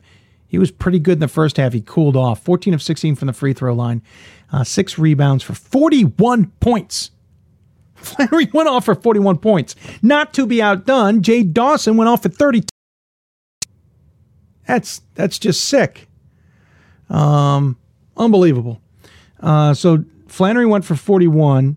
Nick uh, went for 16. Isaiah Nelson went for 14. Sam Bohmiller went for 13. Uh, Jay Dawson for Amherst went for 32. Johnny McCarthy went for 19. Bracy 15 and Jacob Nabatoff tw- 10. Off the bench, Reed Berman went for 12. By the way, uh, Babson's might this might be where Babson is going to hurt a little bit. They only went four deep on the bench. They really only went with six guys all game because Charlie Rice played 33 minutes. So that's six deep for Babson. Lowry played for seven, played for two, Stauffer played for two. Rice is the only one who scored of that foursome, and he only put up six points in 33 minutes. So Babson relied on their five starters. That could be where Babson hurts this season. Now, granted, it's a big game against Amherst, so maybe you throw some of that out the door. But that's Amherst went nine deep, so they went the same depth, but Berman got 12. Well, to be honest with you, Berman went 12. Riopel barely, oh, you know, I'm looking at points here. Hold on, minutes. Yeah, Berman went 30 minutes. Sewell, uh, Sal, uh, and I think that's Dave Hixon. Uh, we'll take him live right now. Uh, hello, this is Hoopsville. Dave Hixon? Dave. Dave Hixon. Hey, sir, how are you? I'm okay. I'm, I'm okay. I'm, I'm, Yeah. I'm jubilant, excited, thankful, thankful. I'm thankful. Well, first and foremost, thanks for taking the time to join us here right after the game. Uh, we're obviously on the air, but we had the game up. An incredible back and forth game. You two teams have now, two years in a row, put together two amazing games with a lot of people watching. You got to be thrilled for just the atmosphere and, and the type of game that you had there. Yeah, it, it, you know, and, and our, our crowd turned out tonight, which was really great. It was unbelievable atmosphere, and you know, I give them a ton of credit. I mean, really, we were fortunate to win. Flannery, man, he is a Player of the Year guy, and I know he was last year, but boy, did he make some big shots. I mean, we had some guys make some big shots too, but I got to tell you, put the ball in Flannery's hands, and uh, you know, I said coming into the game, I was worried too early in the year for this, and that. uh because they get all the pieces. People keep telling us we have all the pieces. Riopel was a little bit dinged, so he didn't play much. But but I got to tell you that they have all the pieces. And uh, as I said to Flannery after, I said, I'm sure I, I'd love to see you again in March. And he just smiled and said, Me too. So yeah, it was a great game. It had to be great for watching. My phone's going crazy. Uh, good fun. I mean, what a great thing to have in December. Absolutely. Uh, you bring up Flannery, so let me ask you about him before we get on to the rest of the team. You mentioned a, a, a player of the year type player candidate. You know, he's obviously been honored with those things in the past. But my question to you, as an opposition, as the opposing coach, just how difficult is he to match up against, no matter how much you scout? Yeah, I mean, he really is because what he does, and Comerford did it a little bit in the first half to it, but, but what, what Flannery does is that if you get too close to him, he goes by you. If you, if you back off a step, like you'd like to back off a player like that, he pulls a three from deep, and he made a couple of those in our face. So he's just really hard to guard. He can post you up. When he posts you up, I thought I thought we did a great job on him. I thought Jade uh, had a terrific game, and between Jade and Johnny, uh, we we put Jade on him because we thought that Johnny they were going to go right at him and get his third foul, and so we switched up a little bit. And I thought Jade was terrific tonight, both offensive and the defensive end. And uh, but yeah, I, Flannery's just he's, he's a handful. Whatever you decide to do, he's a handful. That game was amazing to watch, and I again I couldn't watch every minute, but I was watching as much as I could while doing the show. First half, Babson seemed to be in control. You guys seemed to be looking for answers and had to keep coming back. Second half, answers. Babson had to be the one that had to keep coming back, but ultimately it was you guys who had to hit the shot to force overtime, hit the shot to force the double overtime, and hit the shot to win and, and, and to win the game ultimately. In an amazing back and forth. Is your heart okay? Uh, yeah, it is. I'll, I'll, I'll have a discussion. Have a discussion with you at the end of the year about all my about all that, but yeah, it's okay. But but what is it like to coach in a game like that? I mean, that's Oh, just it's the best of the best. Well, let me tell you something. I sit on my hands, and, and we're, we're playing the team that we're supposed to be, and we, we don't play well. Like, these are the games that are easy to coach. They really are. Like, you know, game. You know, you're in the game. You're having fun.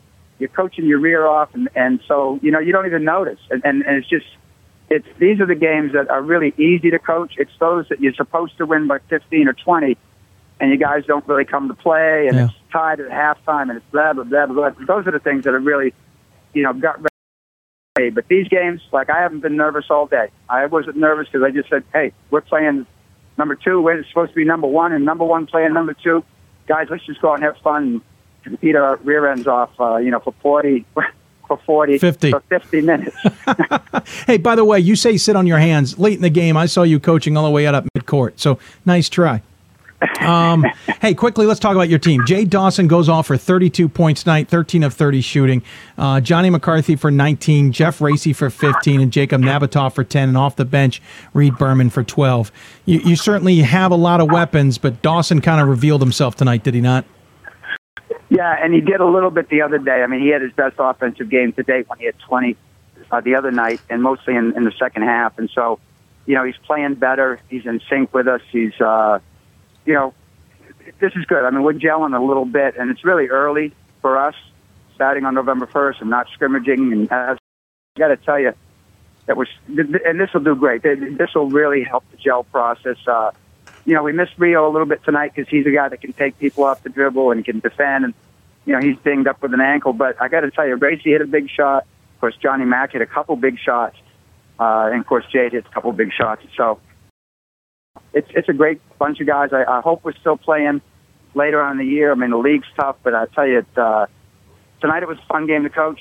I'm sure I tried not to just watch, but it was a fun game to watch. Yeah, yeah, that's true too. I know you got to go, but a couple more quick questions for you. You know, you started your starting five all played more than 20 minutes. A couple of them played 40 plus. You obviously had Reed Berman coming off the bench for 30 minutes. For the most part, it was that core group, and they basically had their core group of five. One guy, Charlie Rice, played 33 or 33 minutes. It was basically a six on six mentality here. Neither of you went deep in the bench. That's not normally your protocol for either team. There is that a sign of how much was really on the line here tonight? Yeah, I think so. I mean, I you know we got some you know a young guy Salou is going to be a really good player, but he looked a little bit out of his depth, just you know a little bit, and uh, you know so we went. Nabokov played a, a nice game, and so we felt better with that. Uh, Conklin and DG, you know DG had some nice game. You get in foul trouble. I don't know where we were going to go if we. Uh, matter of fact, Salou is going to have to play the five. Uh, but without, if we'd had Rio, we would have gone at least one more deep. And and uh, but yeah, it was definitely a shortened bench championship game. It was a it was a it was a March game. You got to keep this one on the schedule. Just my own personal opinion. You have Lasell coming up on Saturday. I'll be blunt. How do you keep the team focused on that game after this one? Well, it's so hard because you know in the locker room, you know everybody's so excited, and you know we had everybody, everybody's going crazy on every little thing I say, and you know, you, you try to just really focus on the positivity of this game. But then you got to turn around and say, look, I know, guys, I'm the bad guy. Everybody's got to hydrate the heck out of it. We drink chocolate milk, you know, the whole deal to try to get ourselves back. Tomorrow will be off our legs. And yeah, it's really hard. It, it's going to be, uh, I think the good news is there are a couple guys like Salou, like Riopel. Riopel should be back pretty close to full uh, on Saturday that are going to have to, you know, step and get some energy out there for us. Uh, and, and, and Lasell played tonight. I mean, they played the Tuesday, Thursday, Yeah. Saturday. Yep. They, they didn't play this game, but they did play. No. they did not play this game, Dave. Not in the slightest. Hey, these kids are young. Now, it's one thing. I might have to let Toomey or, or, or Hopkins coach because I'm too old. Yeah. But the young guys should be able to play every day. Hey, I, I, I realize sometimes it's a private moment, but what did you and Steve say to each other uh, as you shook hands? Uh, Steve and I are really good friends, and uh, uh, you know, we just shook hands and said, "Hey, another awesome game." And uh, his, he actually was uh, his last night. He, we, we texted a little bit. His son, he, his son is was a really young kid. Uh, was in uh, the emergency room with 105 Oof. plus temperature, and so for me, it was you know it's about that stuff too. And so we talked about the game, and I'll go see him now and talk to him about his son. But he uh, he's a really good friend. He's a great guy. Coaches in D three, and we always have wars. We love it. Yeah. Well, you guys put on a heck of a game tonight. I wish we could see that a little bit more often, but obviously uh, it is what it is. Good luck the rest of the way. Thank you so much for taking some time out of the evening to come and join us. Please tell Steven we said hello as well. Congrats on the win, and we'll talk to you down the road. Do you, any final thoughts for anybody? No, I, I, you know, it, uh, you know, it was great having four referees tonight. I'm, I'm counting me, as you know, right? Really? Where was the fourth? Hey, thanks. And I look at, I, as I told my SID, I would have talked to you if we'd lost it. I mean, because I think that it was that big a game. Stevie's, I have so much respect for Babson. Like I would have talked to you one way or the other, and so I'm happy I'm on the winning side. But uh, you know, these are two good teams. Let's hope they keep both keep going. Well, thank you. I appreciate that sentiment. Guys were asking us if we could get both coaches, but at least we got you, and I appreciate that you would have done it anyway. But good luck uh, the rest of the season. Happy holidays. Congrats on the big win. I appreciate it. All right, Dave Hixon joining us from the number one Amherst Purple and White. Uh, they go on to beat Babson tonight 99 97 in double overtime. Please, someone correct me if I'm wrong, but if I remember correctly, that means both teams have played three overtime periods in the two times that they've met in the last year because about a year ago. Um, thrilling games. Uh, Joey Flannery putting on a show. So did Jay Dawson. The two of them combined scored 73 points in this game. Um, amazing. Absolutely amazing. We appreciate uh, Dave Hixon joining us on the air there. a lot to us that he would do that. Uh, Timothy Turner, one of the best games I've watched in a while, regardless of the division. Well, uh, very good point, sir. Very good point. Uh, efficiency ratings for Babson number five, Amherst number nine coming into the night, but predicted Amherst by one. That's our good friend Matt Snyder on that one. And and Amherst won by two. Um, uh, let's. This is the proof I've been waiting for for Amherst. Definitely a legit team. Probably better than last year's Final Four squad. Says Ryan Scott. Listen, I would agree. I think they are better than Final Four squad. I just thought Babson was better. I would say they're equal. Uh, yeah, somebody had to win. It's the way it is. Um, but congratulations to Amherst. Again, you know, there's guys like me now who are voting for Babson number one, who have to reevaluate that vote. It there have been times I've left my number one vote there, and last year I did it when Augustana lost. The difference is they didn't lose to one of the other top three teams in the country, and so I won't be doing that. I won't be holding it with Babson. But what a game! What a game! Thriller to watch. Yes, I could probably make an effort right now to see if I could get Steve, uh, Steve Brennan on the line. I mean, I could certainly try and um, see, but I, I, don't think there's any chance right now. Um, I'd love to. Um, I'm trying to see if I've.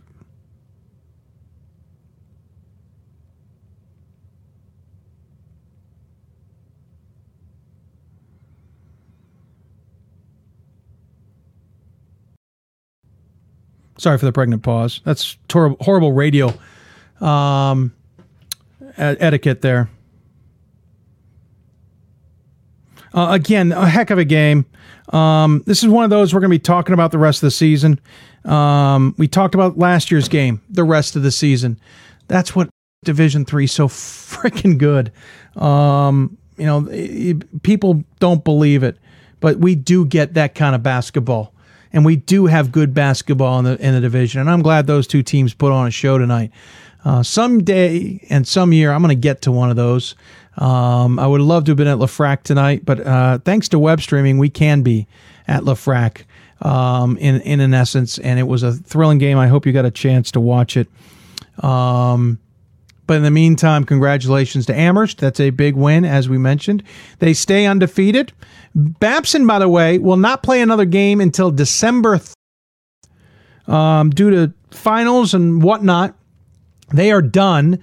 For, remember, we said they were jamming in nine or 10 games into the first quarter of the season, basically playing about a third of their season in the first quarter. They are now done and will take a break until December 30th when they will travel to Chicago. Ryan Scott wrote about that a couple weeks Nation column talking about how there's an alum out in Chicago wants to show them uh, Chicago and his business and whatnot, and they're going to play a game at the University of Chicago. So that's the next time Babson will take to the floor. So tough for Babson to head into the holidays with a tough loss to Amherst, but I think they did it last year as well. But Babson will will rebound just fine. I'm certainly not worried about that. Um, but still kind of a little odd. We talked, you know, RIT earlier in the in the uh, show about that as well. Their women's team taking a very large break. Um, Ryan Scott, the NCAA tournament will be hard pressed to top that drama. It will be, but we have. I would say there's always a couple games every year in the NCAA tournament that ends up being just as good as what we saw tonight. That said, that is one of the best um, in a long time. I don't want to take anything away from it whatsoever. Uh, let's see. Oh, looks like we took a bit of a hit there from our broadcast uh, a while back. I apologize. Not sure where we any uh, alerts as to where we may have had some problems, uh, but we certainly dropped off viewership. Uh, but anyway, um, Tim, my friend Tim writes, that was everything I hoped it would be and more. He's right. Excellent basketball game um, and excellent across the board. On a second.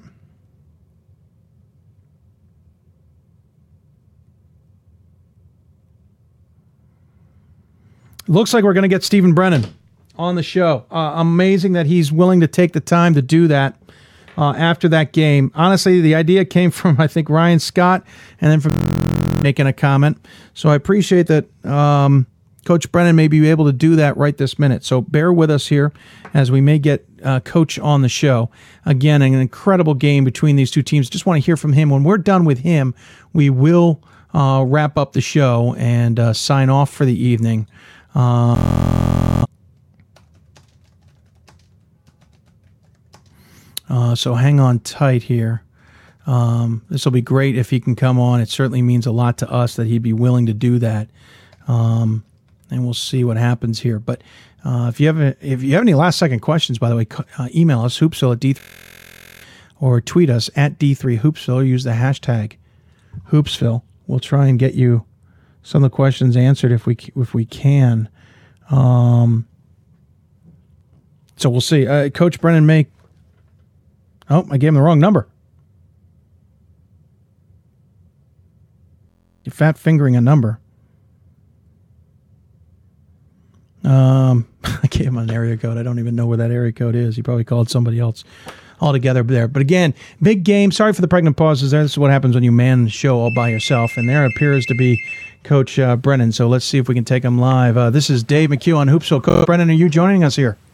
Yes, I am joining you. I took that first number. I tried it twice. Yeah, is is I, I hope that I hope we didn't wake anybody in wherever the four two zero uh, area code is. Sorry about yeah, that. No, it went right to Verizon. Oh, good. It was that way dialed. so. Uh, first and foremost, thank you so much for taking the time to join us despite the outcome. It, it really means a lot to me um, that you would do that, uh, especially after the emotional uh, game there.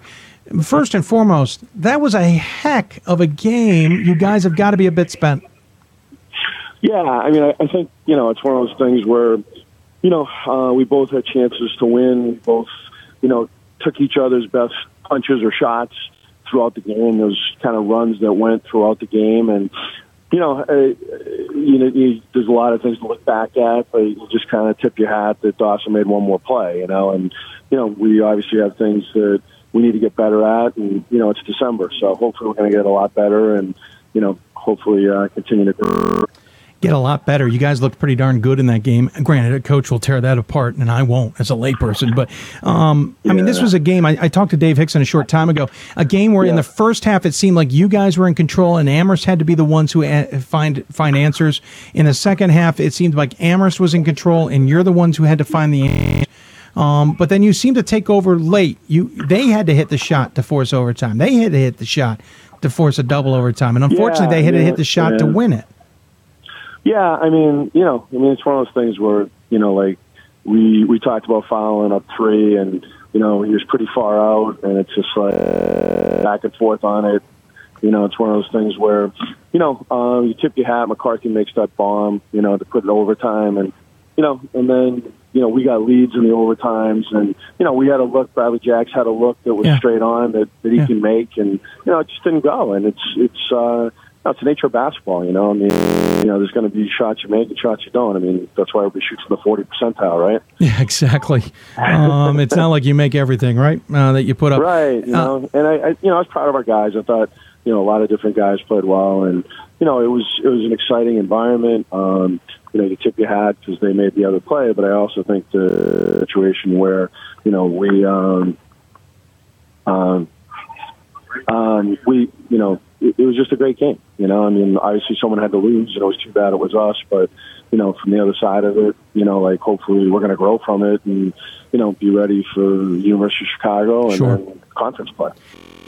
You know, we came in here thinking we could be the better team, and you know, I think we still can be, but you know, we got to do a couple things and clean it up. But you know, exciting game. I'm sure for people who are watching it, it was uh, very entertaining and you know, some incredible shot making and. You know, obviously, we're fortunate to be coaching a kid like Joey Flannery, but Yeah. you know, a lot of guys made plays. You know, Nick Comerford played really well in the first half. Sam Bohmiller had a great second half for us. Um, you know, it was just uh, you know two great teams going at it with a lot of different guys stepping up. I mean, you know, to think you could get George fouled out and you know not win is a little disappointing because you know he's obviously one of the best rim Yeah. protectors in the country. What happened from my angle? It was hard to watch in the web stream, but uh, Flannery looked like he had the ball at about ten feet. Did, did he just kind of lose his feet underneath him? I'm not, I don't normally see him in what would be an awkward position. Yeah, I mean, you know, I mean, hindsight's twenty twenty. Oh, of course. Um, you know, I think that, you know, like I thought an opportunity there to be fouled and go to the line. You know, I think the players have to decide it, so the official allowed the players to decide it. And you know, I think on the rip when they went to rip it from him, that took his balance, Okay. and I think that's where he, we saw the loss of footing. you know? Gotcha. Okay. So I think I think it was just one of those. It was a very physical play, and you know, if you're on the Babson side, you say it's foul. If you're on the Amherst side, great defense. You know, great effort against a great player, and you know. So I mean, you know, they they did a terrific job on that play, and that play was obviously, you know, a game changer in that moment. But obviously, there was, you know, numerous game changing plays throughout. Yeah. Um, forgive the graphic on the screen, everybody. We prepped our graphics, and it, and we have an incorrect record for the for the Beavers. Uh, Coach, you'd love to have the record I just gave you, but um, okay, we'll take whatever. You have. there have, you go. man. I'll, make sure the NCAA is alerted uh, appropriately. Hey, Flannery played every single minute in this game. He played all but a minute against Tufts after you guys sat him out on Friday, and he puts up 41 points. You also basically rode your starters. Uh, they played uh, a majority of the game. Charlie Rice came off the bench and played 33. I asked this of Dave Hixon, who kind of did the same thing. Is that a testament to the game, or is that a, is what your team looks like this year that you're not going to be as deep off the bench as maybe we thought you would be? No, I, I think that part of its game, part of its matchups, because in the first half, we played, I think, 11 guys, 10 or 11 guys in the first half, because uh, Tyler Cologne played, um, David Stoffer played in the first half, uh, Chris Lowry played in the first half. So, yeah, I've got you know, them. So I think in the in the in the first half, and obviously that was probably yesterday that that happened. You know, 'cause it was double overtime. But you know, it's one of those things where you know I, I think that our bench has been a huge factor. You know, the other guy was it was Matt Thorney played too. So Yep. you know, so we played a lot of guys in the first half because we knew it was going to be an emotional game. Um, I think the thing is that you know the guys who you know you ride or the guys you trust in that moment. You know, because we sat Bradley Jacks for a while in the second half. You know, and then he was pretty valuable in in the two overtimes, particularly at the foul line. So, you know, so I think it, it just kind of comes and goes on that front. You're, you know, as much as you have game plans and you know matchups you're looking for, and you have depth. You know, I mean, I, I think we have ten or eleven guys who can all play in the game, but you also, when it starts getting tough, you want to go with the the best guys you think who are playing well. And for a Sure. while, you know, Charlie Rice was that guy. You know, like he was in well for a while. And You know, obviously, like, well, because 33 minutes for him is a lot. You know, compared to what Sure. Sure. And obviously, listen, you've got nothing tomorrow. I mean, you got um, you know what twenty some odd days left. I mean, you Yeah, don't you don't have yeah. a game until the thirtieth, which is uh, literally one, two, three days and a, a three day away. So you got to, you can kind of gas these guys a little bit and not worry about it. Um, but how do you kind of how do you prep this now for this this three weeks off without before you play your next game? Especially, and I think this happened last year. You're kind of swallowing a bitter pill going into it. Yeah, I mean, you don't want to be practiced at it, but it, does happen. Um, you know, it, it's one of those things where, you know, like we have a really motivated group. We have tremendous leadership in our group um, who, you know, like, you know, starting with Joey on down, we have six seniors, and, and those guys are terrific role models, terrific workout guys. And, you know, I think that they've created a culture of hard work and working on skill. So, you know, I, I, I'm hopeful that we're going to have, you know, three good weeks where we can trust them to do what they need to do. Um, you know, in Joey's case, hopefully get a little bit of rest. Um, but, because he's still battling an injury. But, um, you know, it's one of those, you know, there's not much you can do about it. It's just kind of how our exams fall. And we've tried to play in those 20s right after exams, and it just wasn't really user friendly for our players because they all work hard academically too. Sure. So, you know, so I think it's one of those things where that's how the calendar fell. But we always play this game around the eighth or ninth. Yeah. It was double, like I said, it was double overtime last year too, and you know, so at least uh, you know, there's a lot of film to watch, so there's something for us to do. hey, hey, hey, listen, if you two are just going to play double overtime games, should we just throw out the first 40 next time you face and just I start think we should OT? go to penalty kicks. You know, Go to penalty kicks. Just go to penalty kicks. Yeah, nice, nice, sure. nice, nice reference. So- that works too. Yeah. I like that. Yeah. Hey, coach, I know you got else uh, other things oh, to do. on the bus now, so we got an hour and 45 Oh, minutes. I there really you go. appreciate you having us on. Well, And, thank you. You know, again, I, I say you always give the parting shot to the coach. Yes. I say the same thing every time. You know, we really appreciate everything that D3 Hoops does to promote our game. A game like tonight should give people, you know, a lot to look at and say, wow, D3 basketball is, uh, you know, a tremendous, tremendous game. And, you know, we're, we're excited to, you know, continue. And, you know, you play these games to find out what you need to work on. And, you know, again, just really appreciate any opportunity to, to be on Hoopsville and also just to, you know, talk about our guys, but talk about, Northeast college basketball. You Yeah. know, there's a there's a lot of great great teams in our region, and you know it's going to be uh, a great second half, hopefully. No, it certainly looks that way. Well, enjoy your time off here. Enjoy the holidays. Enjoy the trip to Chicago, my homeland, um, uh, and and just you know. It, Understand that they're still celebrating the World Series. That's going to take some time. I know you Bostonites would love to be celebrating again, but you're just going to have to accept some of the blue and red out there. Well, we'll also take the uh, Chris Sale from the White Sox, so it's going to Oh, be okay. yeah. Well, hey, as a Cubs fan myself, that's fine Yeah. with me. I don't care. Yeah, I'm sure. I'm Get- sure. get 'em well, out of the city. congrats on the World Series. and, uh, tremendous game by Dave and his guys, and Yeah. our guys too. And you know, uh, wish we were still playing. You know, Well, it's just yeah. a great atmosphere and really fun for a December game. Well, congrats again. Happy holidays. Thanks for taking the time to join us. I really do appreciate it. And uh, we'll look forward to talking to you down the road. All right, sounds good, Dave. All right, take care. Bye now. Stephen Brennan on the City of Salem's hotline. Again, thanks to him and Dave Hixon for agreeing to appear on the show. Uh, Coach, if you happen to be listening, I'm going to be wrapping it up, so you can. Uh, I'm going to be a few minutes, so you can probably hang up. Some of the coaches, by the way, hang on and we chat really quickly. Uh, you don't have to sit there, and if I abruptly hang up on you, Coach, I don't mean any disrespect. Um, so anyway, again, thank you to both coaches for coming on the show. I really appreciate that. They don't have to do that. I only coordinated it to get the winning coach on. Um, so it's very appreciative that, that Coach Brennan was willing to come on as well. Also, uh, thanks to Dave Hixon, uh, who said he would have been willing to do the same thing. So, a, a heck of a game. I hope you enjoyed it. If you did not, we're going to be talking about this game for some time to come. Uh, congratulations to both squads to a heck of a game. That game will only go to help both squads, uh, especially in the NCAA tournament. And I hope the committee does whatever it has to. And that's assuming what we know now. That's not assuming any of these teams take a, a number of losses and set themselves up differently when it comes to March. But here's two teams do not face each other early. I think last year, the, the latest, uh, they had them set up to meet in the quarterfinals certainly acceptable. As of right now, these two teams deserve to meet in Salem. How that's possible, it may not be possible. This is Division Three after all, but a tremendous game between these two teams. Coach Brennan corrected me. They played double overtime last year too. So they've played 100 minutes of basketball in two games in the last year. Pretty amazing stuff. That's going to wrap it up for us. We got to get off the air. We're on the air well past when we thought we would be, and we got to get going. We got to still get ahead of ourselves and get ready for Sunday. But let me thank all of our guests that came on the show way back when. If you were watching us at the beginning, I want to thank women's basketball coach, number eighth ranked team in the country, Bob Amsberry, for coming on the show. Rochester Tech RIT women's basketball coach, Amy. Bre- um, oops, I forgot Amy's last name. How do I? Do? Amy Reed.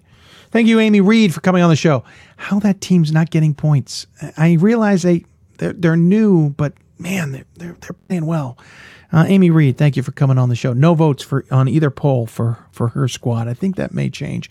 Granted, like Babson, they're off for three and a half weeks here. They're not going to play anybody for a while, so it may take until January until they get a lot of love.